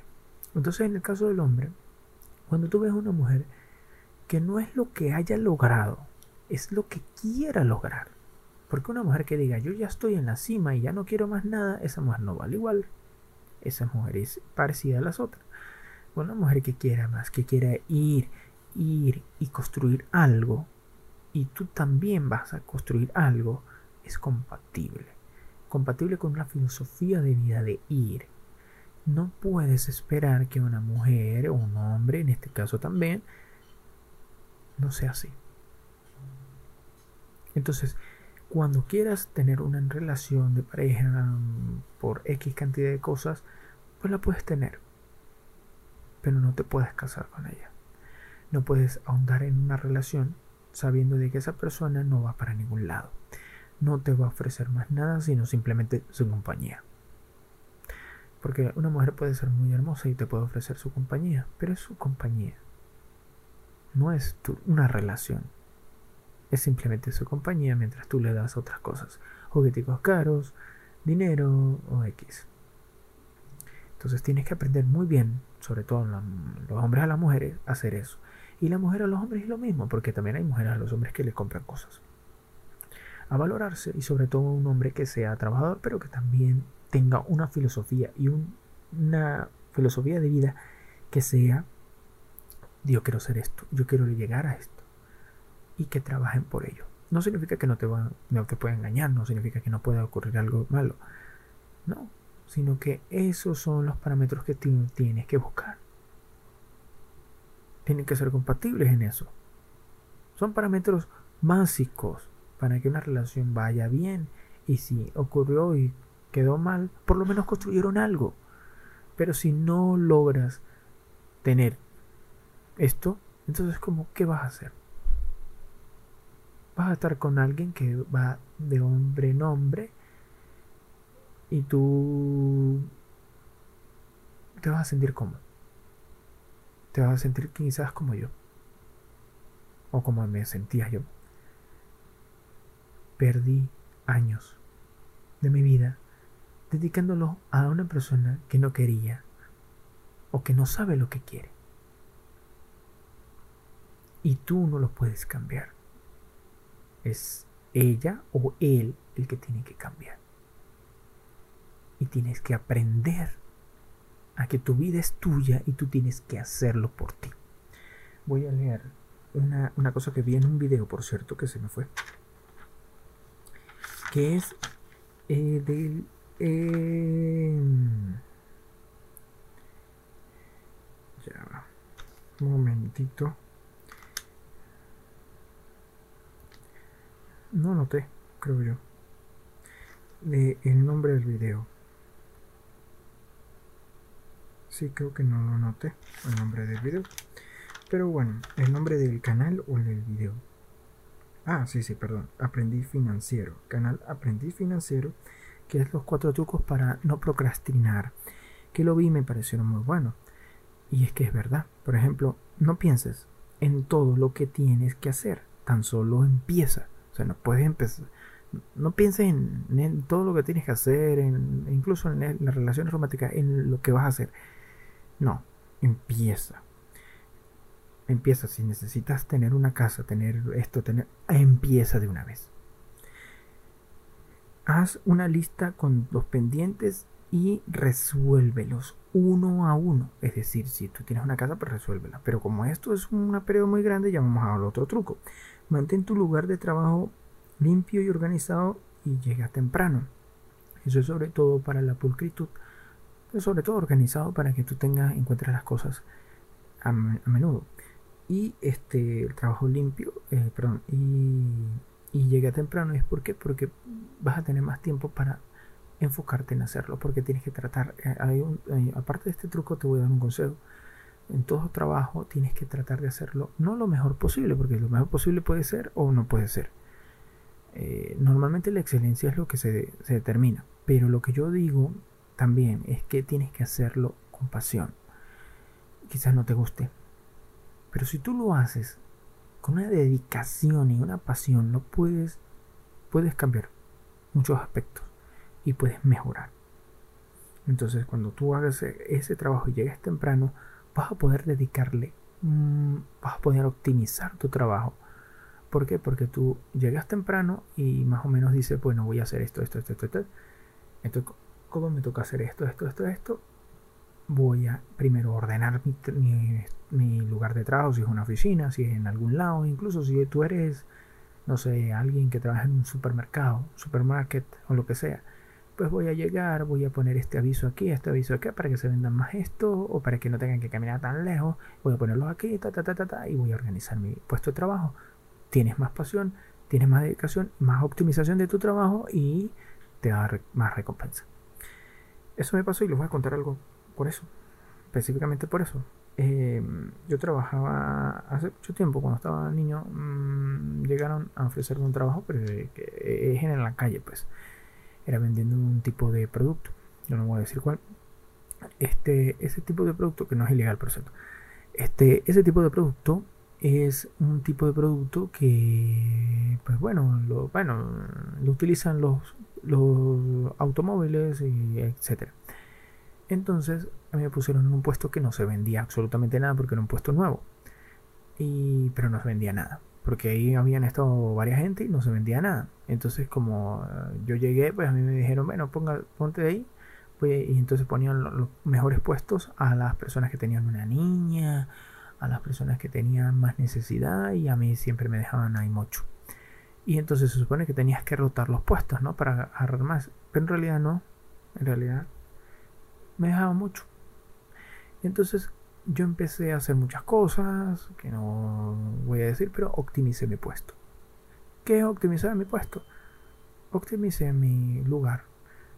Ellos organizaban todas esas cosas, lo que yo vendía, y yo agarraba y cuando se iban, agarraba y quitaba esa broma y volvía a organizar mis bromas y volvía a ponerlo de una manera más elegante o mejor y trataba de estar más cerca a, a los señores cuando le empezaba, mire, este, este, sí, sí, sí, les hacía charla, los, los hacía sonreír, los reír, los hacía, o sea, tenía buena comunicación con ellos y muchos de ellos en lugar de comprarme uno me compraban 10. Y al lugar que vendía más lo superé. Imagínate, en ese entonces eran como, no sé cuánto, eran casi 200 que se vendían, 200 y algo. Y yo llegué a vender 280 superé el máximo del máximo. En un puesto que no se vendía nada. En un puesto que no se hacía nada. ¿Y por qué lo superé? Simplemente porque, claro, quizás automáticamente, o sea, o sea, quizás yo tenía ese, tengo esa sangre para eso, o no. Pero es importante hacerlo con dedicación, ¿me entiendes? Y tácticamente y haciéndolo bien, pues. Analizándolo. El cuarto truco, enfócate en una sola cosa a la vez. Divide las cosas más grandes en varias pequeñas. Es decir, si en una casa, pues bueno, entonces voy a comprar la inicial, voy a pagar X. Antes aquí se pagaban que, que, las letras y eso, bueno, eso también se paga. Eso, tratar de hacerlo punto por punto, hacerlo lado por lado. Y eso es lo importante de hacerlo. Tienes que hacerlo de esa manera y hacerlo uno a uno. Entonces, esto es por qué. Porque esto es fundamental en la pareja también. Porque tiene que ver con el trabajo. Y también tiene que ver con la pareja. Hacerlo uno a uno.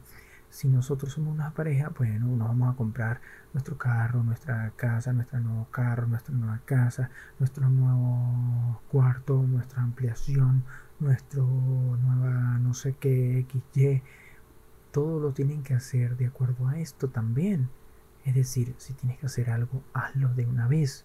Empieza, empieza y mantente activo, porque eso te va a lograr o te va a dar una oportunidad para hacerlo. Y además, si se divide la pareja, si se sale, si se, si se acaba la pareja, va al tiempo, van a estar, van a ser unos buenos amigos. Incluso si se engañaron, van a poder eh, entender de que, y les va a dar, como, ¿cómo decirte?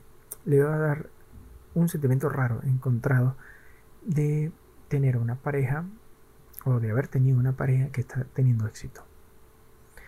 Eh, ¿Por qué?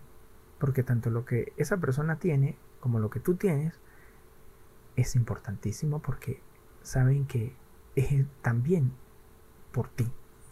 Entonces, trata de hacerlo y trata de lograrlo.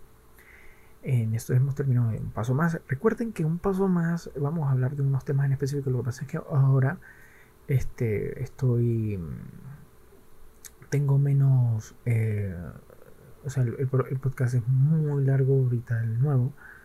No va a ser muy largo el siguiente, va a ser más bien cortico. Pero este ha sido largo porque puse demasiados temas. y me quedé hablando de otros temas. Pero bueno, em, en Paso Más recuerden que esta sección de Un Paso Más se refiere a sobre todo a relaciones, a algo de autoayuda, sobre todo de casos de amigos, etcétera, etcétera. Para ayudarlos con lo que pueda y con lo que sé. Con lo humildemente sé que no es todo, ni te estoy diciendo que todas estas fórmulas funcionen perfectamente, sino simplemente estoy dando un consejo para que estés un poquito mejor.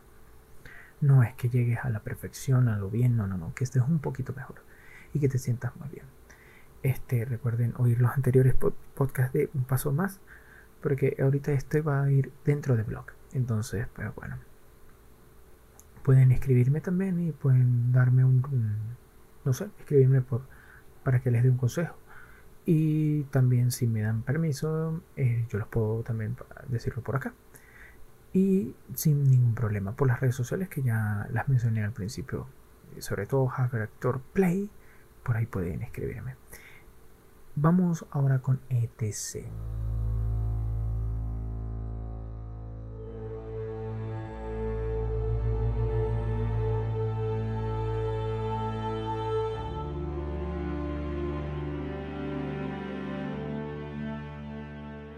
Bien, ya llegando al final, ETC. En ETC vemos, bueno, simplemente vamos a ver lo que es inclusión o exclusión.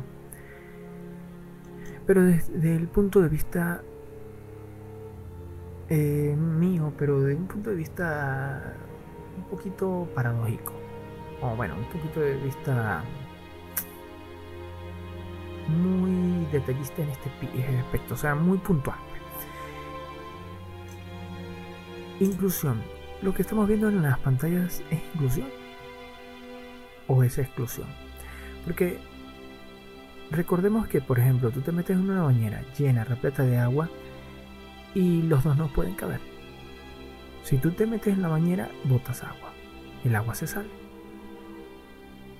No puede, no puede haber una igualdad si no hay un parámetro de igualdad para saber cuál es la igualdad absoluta. En este caso, la igualdad absoluta tiene que ver con, en medios, tiene que ver con tiempo, tiene que ver con formas de expresarse. Entonces tú no puedes decir que ah, se está incluyendo, por ejemplo, al meter una sirenita que es morena, porque en lugar de incluir de esta manera, ¿por qué no inventan un personaje inclusivo? Por ejemplo, en el caso de Red, es un personaje inclusivo. Sí, en el caso, eh, en, el, caso de la película Red es un personaje inclusivo, pero hacia una determinada zona. Eh, eh, han tratado de incluir a latinos, han tratado de incluir, en estos últimos tiempos han tratado de incluir, este, por ejemplo, besos que son de un carácter homosexual. Esta palabra suena muy feo decirla, como le digo, de carácter sí, homosexual. Este. Voy a tratar de buscar una palabra más suave, pero. Suave no. O sea, no, esta no es la palabra dura. Sino es una palabra que a veces es un poquito delicada para gente que pues, no le gusta que le digan así, para otra gente que también es un poquito reacia. Entonces, este. Han tratado de incluir esto. ¿Ves? Entonces, quizás hay un, eh, la mayoría de ese público no lo quiere. Entonces está tratando de, de infundir o de incluir o de enseñar lo que es tolerancia en los niños. El problema es que esto no es tolerancia. Es que el problema es que esto no es enseñar. El problema es que le estás diciendo a un niño que entre dos niños se puede besar y no hay ningún problema. El problema está, el problema va a, va a haber es que no le explicas ni el contexto. ¿Me explico? O sea, no es por ejemplo con, lo que pasa con el de las sofás, por ejemplo, el de las sofás eh, no es para niños. Ni tampoco para ver algo sexualmente en un niño. Entonces no puedes incluirlo en, en algo que es de niños. Porque si en algo que es de niños no hay un beso, por ejemplo, Quizás hay un beso de la mamá y beso, pero un beso entre niños no. Eso es para adolescentes. Entonces, en un adolescente tú les puedes meter besos de ese tipo uno diría, bueno, ok, esto es para adolescentes. Pero, por ejemplo, yo estoy hablando por qué, porque eh, Buzz Lightyear también es para niños y no me parece que a mí no me parece que ni siquiera haya un beso entre niño y niño, porque no tiene sentido. El niño no tiene por qué besar a la niña. A edades pequeñas, así sea que sean dos personas grandes, no puedes tratar de decirle nada a un niño porque eso es irrelevante. Entonces, cuando hay algo irrelevante y tú tratas de hacerlo relevante, te das cuenta y tú después te puedes quedar. En mi caso yo me puedo quejar es porque simplemente están diciéndole que algo a un niño pequeño que no tiene nada que ver. ¿Me entiende? Deja que crezca y deja que él mismo vea qué es lo que es. Esto es lo, lo que normalmente se dice, ¿no? Y yo no tengo problema por decirlo. No tengo problema por decirlo. Tampoco significa que yo apoye a, a la comunidad. ¿Ok? Simplemente tengo mi opinión, que es clara y evidente, y yo no me meto con ninguno de ellos porque muchos de ellos son amigos míos. Lo que pasa es que basado en el respeto. ¿Me explico? A mí me respetan de una forma y yo respeto. Porque son personas, son simplemente personas. Pero a veces la comunidad, como cualquier otra comunidad, es un poquito atorrante. Entonces, eh, a veces, ¿no? En determinados grupos, en determinados comentarios de determinadas personas. Muy pocas, pues. Hay focos en los cuales son así. Entonces terminan siendo muy radicales y no se entienden. Entonces uno termina yendo en contra de estas personas por lo mismo. Eh, y prácticamente se toma como en contra de la comunidad. Es decir, si van a incluir algo, incluyanlo de una vez. Que sea una persona que le guste su mismo género, su mismo género, perdón, su misma, eh, que sea eh, homosexual, no tiene problema, no hay problema alguno.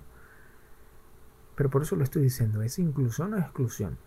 Si tú incluyes una cosa o estás excluyendo otra, no puedes hacerlo. Entonces, si tú tienes una persona en la cual este tiene eh, autismo y no está reflejada en el en ninguno de estos películas de Nickelodeon, de Disney, de nada. ¿Dónde está la inclusión? No los están excluyendo.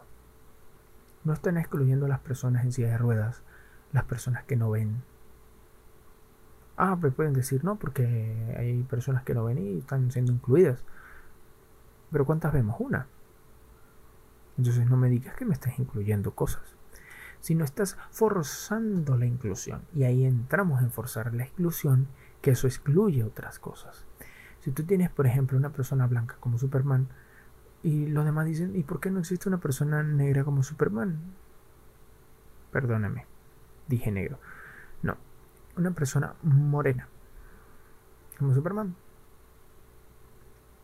Y lo digo morena porque yo también soy moreno. No soy tan moreno, pero soy moreno porque me hago por el sol. Pues. Y no tengo problema. ¿Por qué? Porque yo no soy, en ningún momento soy racista. Mis amigos, que son muy morenitos, son grandes amigos y los adoro. Los adoro y siempre he estado con ellos.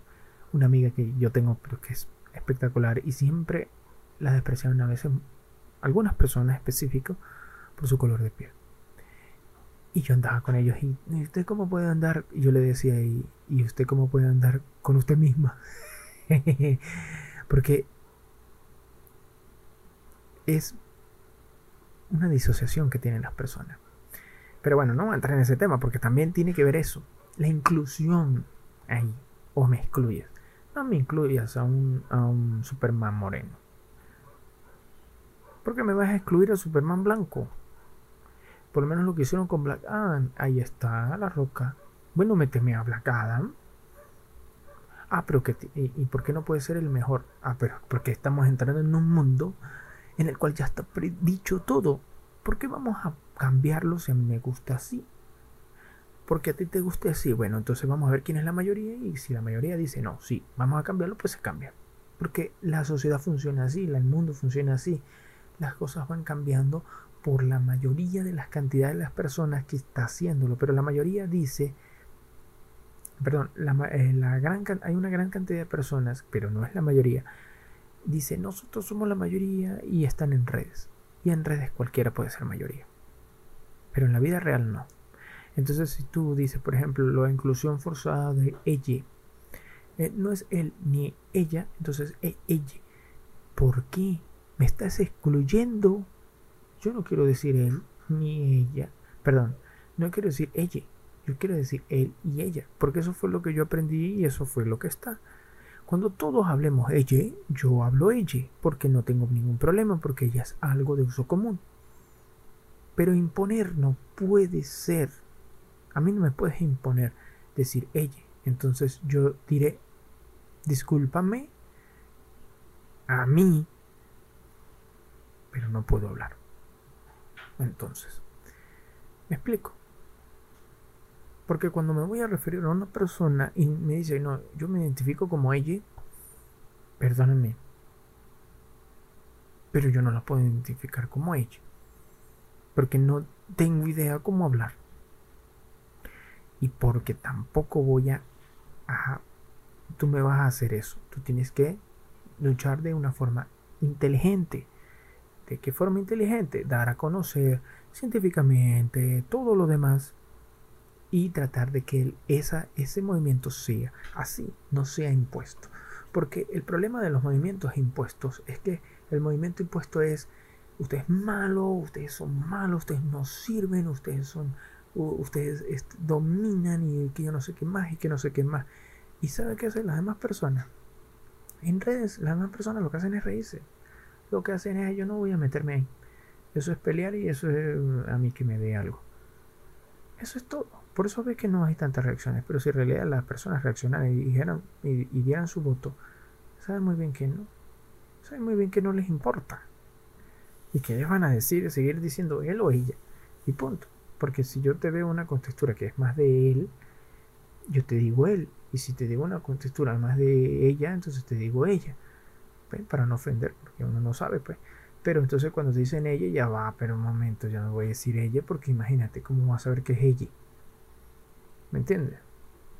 Entonces, si tú me dices, no, mira, yo es ella y yo soy una persona it, entonces te digo it, porque es una palabra en inglés y existe, pero no voy a escribir ella, porque me parece raro. me parece raro. O sea, el término ella a mí me parecería correcto si a mí me lo presentan bien. Es decir, mira, ¿sabes qué tal? Entonces yo propongo hacer esto, vamos a decir, ella para estos lados, ella para lo otro. Es como el movimiento radical feminista. El movimiento radical feminista dice el patriarcado, que yo no sé qué más. En Argentina, por ejemplo, se habla mucho de esto y que no sé qué, que no sé qué más. Pero es inclusión es exclusión. Eso es la pregunta real. ¿Tú me estás incluyendo? No, porque el patriarcado ustedes dominan, que yo no sé qué más. O sea, me estás excluyendo que el patriarcado, que ustedes dominan. Pero ¿me incluyes o no me incluyes? La pregunta siempre es esa.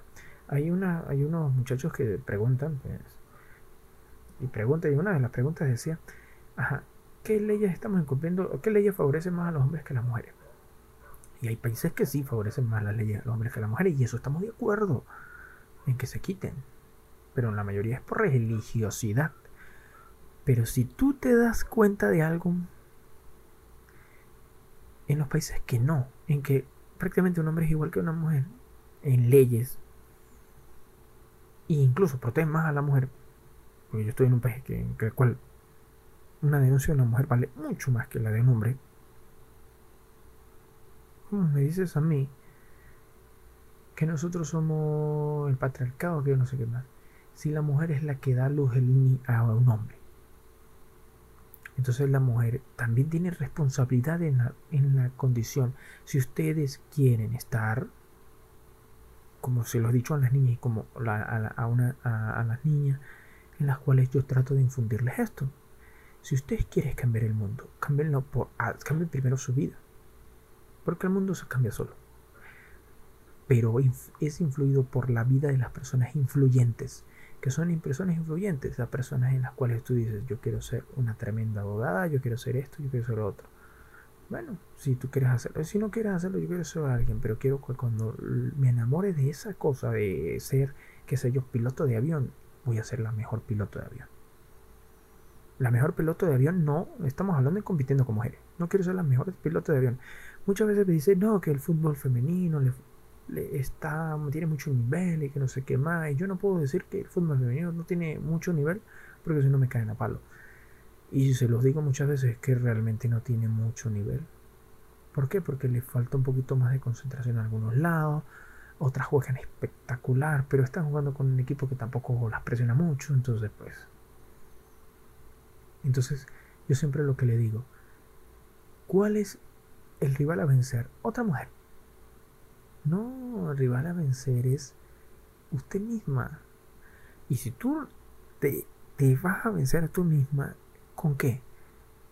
Si tú dices, no, los hombres tienen un tremendo nivel, y todos dicen, no, si tienen un tremendo nivel, en nuestro país, Deina Castellanos, ella jugaba con niños hasta los 13 años, algo así. Y jugaba con los niños. Y tiene esa cantidad de nivel es porque juega con niños. Y los niños tienen un nivel específico porque por sociedad están obligados a hacerlo. Para mí, no tiene por qué haber esa distinción entre hombres y mujeres a niveles inferiores. ¿El por qué? Porque quizás una mujer no puede tener ese rendimiento, pero una mujer si se le exige y si ella misma, mejor dicho, porque ella misma se exige, tiene que exigir ser mejor que cualquier hombre, merece mi respeto absoluto. Porque hay muchas mujeres que hoy en día están dirigiendo un país y lo hacen mejor que un hombre. Mejor que, cualquier, que muchos hombres. Y son élite y esa mujer merece muy respeto y esa mujer es la que necesitamos. Porque yo estoy feliz cuando una mujer narra un partido de fútbol, un partido de béisbol, un partido de básquetbol. Porque hace mucho tiempo eh, eh, em, empezaron a haber narradoras y cuando tú ves que saben de fútbol, que saben de béisbol, que saben de deportes, yo me alegraba. ¿Y por qué me alegraba? porque tienen una visión distinta de, esto. Y esto es lo que nos transforma en ser mejores. En ser mejores. Entonces no podemos incluir sin excluir. Entonces incluimos a, por ejemplo, mujeres, incluimos otros géneros. Tenemos que excluir otras cosas. Pero no podemos hacerlo forzado. Entonces, ¿qué tenemos que hacer? Que haya nivelación. Es más, al día de hoy en el término femenino, eh, perdón, feminista, las mujeres no llevan ganando nada. Estamos hablando del término político, porque en término social hay muchos países que tienen buenas leyes. Y eso está bien. Pero en el término político no. Porque ¿sabe cuándo van a, va, va a haber un problema? Cuando todos los hombres empiecen a darse cuenta de que las mujeres están agarrando mucho poder y a lo que agarren mucho poder, este, esta clase de mujeres que con este movimiento político vamos a tener un problema. ¿El por qué? Porque pasa lo mismo que, está pasando en España con el ¿cómo se llama? el Ministerio de la Mujer que muchas veces declaran cosas que uno no entiende porque las he visto, o sea, me he puesto a ver en, online y todo eso y me doy cuenta de que es un movimiento completamente extraño y raro, ¿no? Entonces, cómo piensan las personas que sería un mundo no dominado por mujeres, pero que también sería bueno. Estoy hablando dominado por feministas. ¿No sería igual de contraproducente que por hombres que sean muy machistas? ¿No sería lo mismo que lo que vemos en Medio Oriente? no sería lo mismo. Entonces, tenemos que entender que esto no es así. Que esto no es una guerra entre sexos, esto no es una guerra entre cosas, y por, entre cosas, perdón, que esto no es una guerra entre políticas, entre ideas, que tampoco es una guerra entre, entre, este, ¿cómo que se llama? Personas de, que tienen una clara, eh, o sea que por ejemplo son de un de un grupo social, por ejemplo, porque también existe esa discriminación en grupos sociales, ¿no? En grupos con dinero, sin dinero, pobres, etcétera, latinos, existe mucha discriminación en el mundo. Pero lo que te trato yo de decir es que este no se trata de una lucha, se trata de que se comprenda.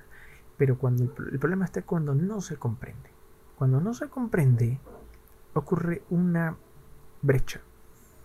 Entonces, cuando tú no comprendes que, por ejemplo, la otra persona puede ser homosexual, lo que pasa es que a ti que te tiene que importar esa cosa, no te tiene que importar nada de lo que dije, perdón, pudo haberse sonado feo. Yo dije cosas refiriéndome a el término, no, no a la persona. Este, no importa que haya pasado, si, si por ejemplo una persona quiere hacer X, Y, Z o quiere realizar cualquier cosa, cualquier cualquier problema, incluso eso no implica que yo no sea una persona normal, es una persona normal. La mayoría de las personas que tienen esos problemas de, de, de tolerancia es porque simplemente no los comprende. Y eso no importa. Yo lo digo por lo siguiente, ¿no? No importa que sea o no sea. Lo que importa es que haya un respeto y un respeto también a lo mío. Es decir, si a mí no me gusta, qué sé yo, hablar de esas cosas, pues simplemente me voy tranquilamente, me voy. Me explico o tengo una ligera tolerancia y puedo escuchar algunas cosas y hasta ahí. Me explico, pero sabiendo de que están conmigo y que yo tengo un cierto, o sea, no, no me agrada esas cosas, hablar de algunas cosas que yo pueden hacer o X. Entonces, es lo mismo que pasa también con las mujeres, es lo mismo que pasa con mucha gente. Normal, pues. Tiene que haber una tolerancia, pero también tiene que haber unos parámetros para ello. No puede hacer como pasa en las películas, que eh, una pasa una cosa, pasa otra, entonces no se entiende qué es lo que estamos haciendo. O sea, no, no se entiende a dónde vamos a ir. Entonces a los niños le están ahora, como lo que hablaba del amor, eh, este, este, les enseña que todo es pasajero. Y es que la, e, e, el, el, humano es pasajero en realidad. Es que todo es pasajero. El amor es pasajero. Ese amor es pasajero. Los amores duraderos cuestan más buscarlos porque en realidad les dicen todo es pasajero. Cuando no, todo es pasajero. Cuando en realidad va determinado por las circunstancias. Es decir, yo cuando digo, por ejemplo, que, bueno, sí, todo es pasajero, es porque todo es pasajero porque es lo real. Pero en lo específico, no todo es pasajero. Por ejemplo, ¿puedes encontrar un amor que de verdad dure tantos años, muchos años? Sí. Pero en realidad, ¿vas a encontrar muchos amores que sean pasajeros? Sí. Entonces, ¿todo va a ser pasajero? Claro, porque nosotros nos morimos ahí y hasta ahí morimos. No va a ser duradero toda la, toda la existencia de la humanidad. Entonces lo que tienes que entender es simplemente que sí existe. Y a los niños se les refiere esto. A los niños les puede decir, sí, existe una clase de esta persona, pero a los niños, ¿qué le va a importar un, dos, un, hombre, una mujer besándose, o dos hombres o dos mujeres? No, no le va a importar. ¿Me entiendes? Pero eso poco a poco va generando en ellos eso, curiosidad y también va generando en ellos también el aspecto sexual que no está bien. Porque quizás es un tabú, sí, pero también es un tabú no hacer, no, no entender los estudios, ni siquiera en los análisis sociales sobre qué debe recibir un niño. Porque si tú dices es un tabú, ajá, pero vas a enseñarle a un niño de 8 años, este, no sobre sexualidad, que es lo normal que tiene que saber, ¿no? Sino le vas a enseñar algo que es innecesario. por su edad. Es lo mismo que pasa con lo innecesario que es eh, para determinadas personas, por ejemplo, decirles que es esta, que es el otro. Un niño no necesita saber eso. Un niño lo que necesita es este, moldearlos para donde queremos que vaya, porque nosotros tenemos la experiencia para hacerlo. Por eso los padres son los que deciden que lo que quieren hacer sus hijos. Pero si los padres fueron criados ya con una filosofía en la cual es solamente buscar el egoísmo propio, el egocentrismo, y todas esas cosas, entonces a sus, a sus hijos no es que le va a enseñar el egocentrismo, simplemente les va a enseñar, no les va a enseñar las bases buenas, sino les va a enseñar las bases optimizadas, las que sirven para alcanzar algo. El problema es que esas bases optimizadas están construidas en base a otras. Y si no existen esas bases, están perdidos. Por eso pasa lo que hablaba antes del amor, que muchas mujeres están perdidas, bueno, y muchos hombres también, que porque no saben qué hacer con su vida. Y porque en otros lados tampoco saben hacer con sus vidas, por ejemplo, porque no tienen Nadie les enseñó a que tienen que controlarse, nadie les enseñó a que tienen que tener respeto hacia las otras personas, nadie les enseñó una serie de cosas. Y muchos dicen, no, yo les enseñé, yo soy una buena mamá y todo lo demás, pero ¿cuántas parejas tuvo? Yo tuve 16 y sigo teniendo más. Eso no es una forma de enseñarlo. Entonces, eh, yo estoy hablando por eso es porque, y, o ataco, quizás, muchos dirán, no sé, no, no, no, no, no lo estoy atacando de verdad, pero estoy diciéndoles porque mucho se le refiere al hombre, se le dice al hombre, el hombre, el hombre, el hombre, el hombre, pero es por la actitud del hombre. Porque, ¿quiénes los dejan? Las mujeres. O sea, las mujeres lo dejan ser así. No porque tú, tú tienes que ser tóxica y dominarlo. No. Es porque a tu hijo tienes que enseñarle de esa manera. Porque a tu hija tienes que enseñarle a que se respete de esa manera y a ver, mira, esta mujer este hombre no te, no, este tipo de hombre no sirve, este tipo de hombre sí, este tienes que construir hacia este lado y enseñarles eso. También la sexualidad y también que entienda de que no tener sexo no es amor, que, que esto mismo que te estoy diciendo del amor, porque todo tiene que ver, la vida tiene que ver con el sexo, porque tenemos que reproducirnos, es una necesidad básica.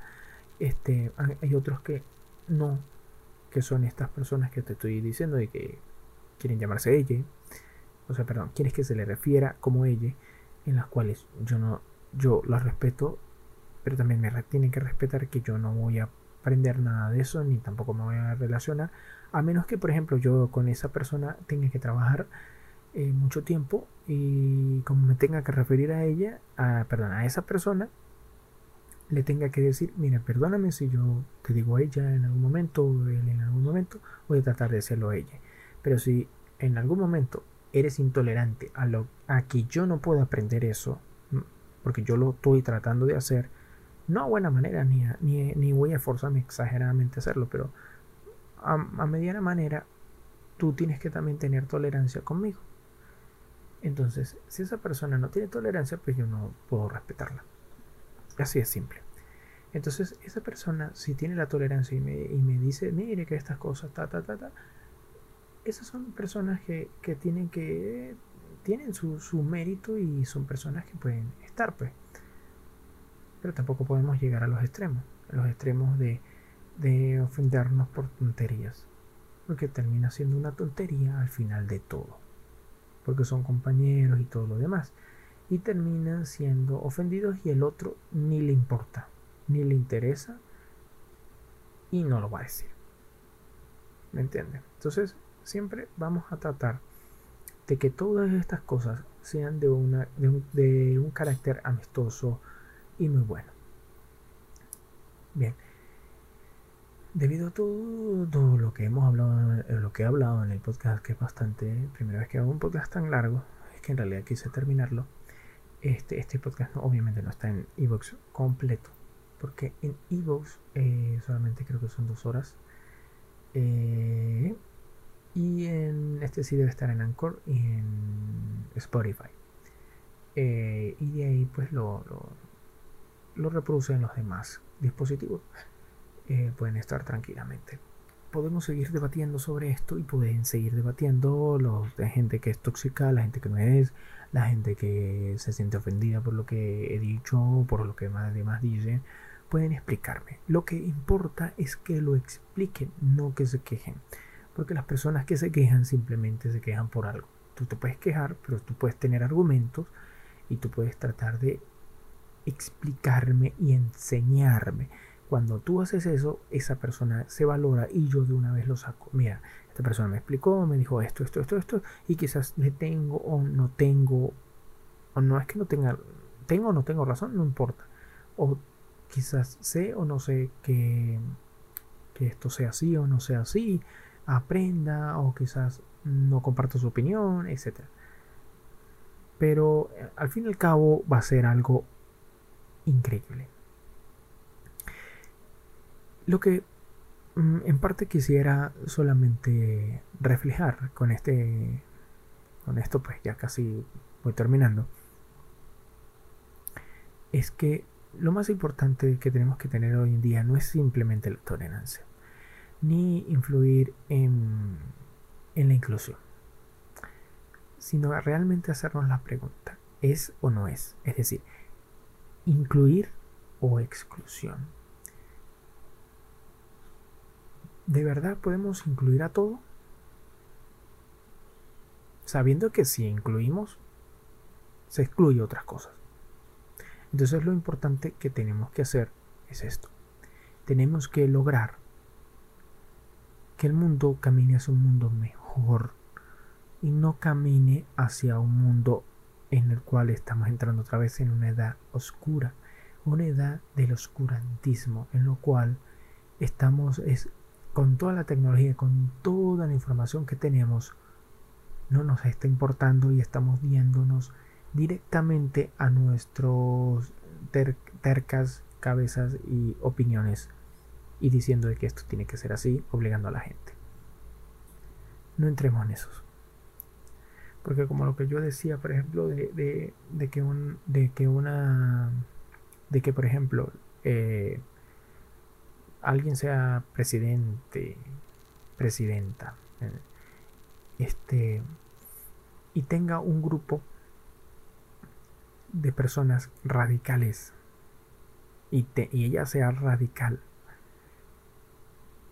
esta persona en realidad va a, va a destruir el país. ¿Sabes por qué?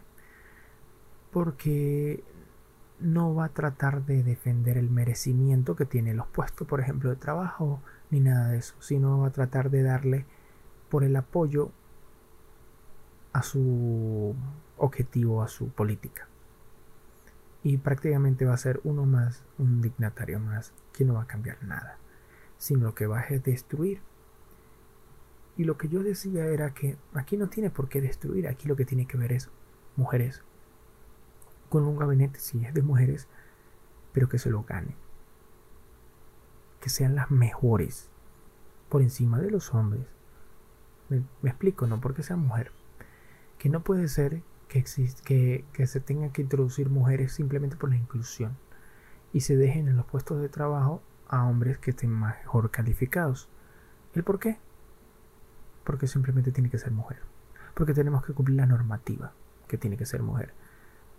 Pero si no se le influye a la mujer a ser esa persona que de verdad sea la mejor, ¿de qué sirve?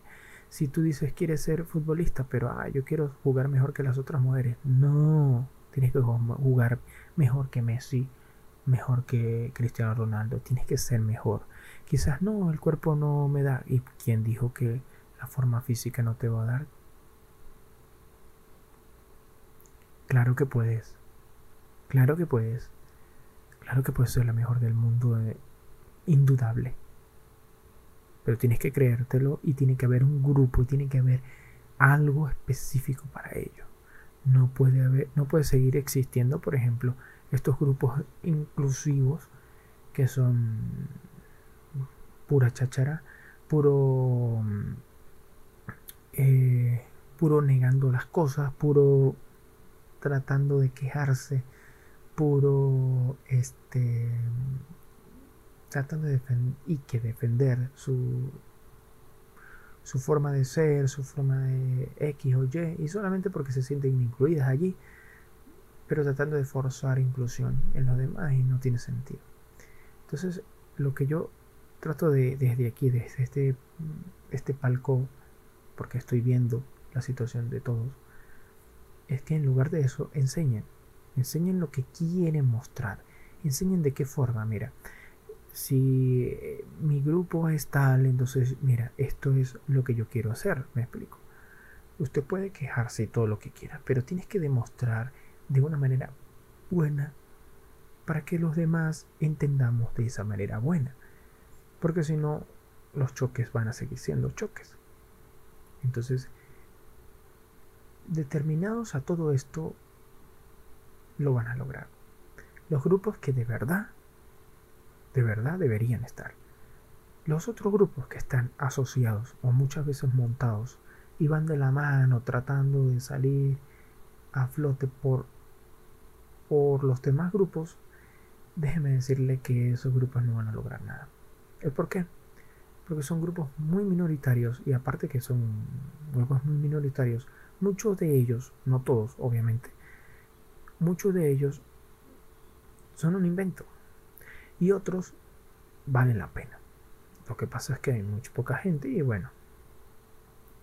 Pero solamente todo eso se va a lograr es en base a la educación, en base a promocionar y a decir todo esto y en base a dejar de tener tanta basura y, e, en internet, tanta basura en redes sociales y tratar de eh, educarnos más como humanidad.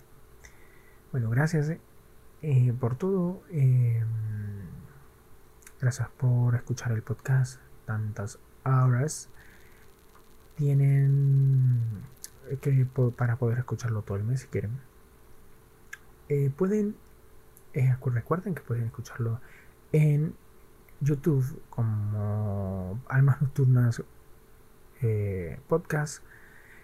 También tienen los canales que son Affector Videos y Em, los canales de música, bueno, hay otros. Em, en Instagram Vector Play, en Facebook Vector la página y en, en Twitter Vector que casi ya no tituleo. Em, también ah bueno y también en las plataformas habituales iBox pero que no está esto, esta parte no está en iBox Em, Anchor, que es de Spotify, Apple Podcast y entre otros que están mencionados abajo en el video. Aunque no es un video porque no estoy grabando el video. Em, está listo para para que ustedes lo oigan. Gracias, este, me despertando como el sueño, el hambre o no sé qué. Gracias por todo. Disfruten de su tarde, noche, mañana, día, madrugada. Descansen y ya volveremos con un podcast de blog. El próximo podcast, eh, recuerden que es del Cazador Nocturno, en el cual hablaré, que por cierto creo que no dije, que hablaré de em, lo que es subliminal, lo que es música y, su, y mensajes subliminales. Es un buen, muy buen tema en el cual no se lo pierdan porque va a estar muy bueno. Gracias y hasta pronto.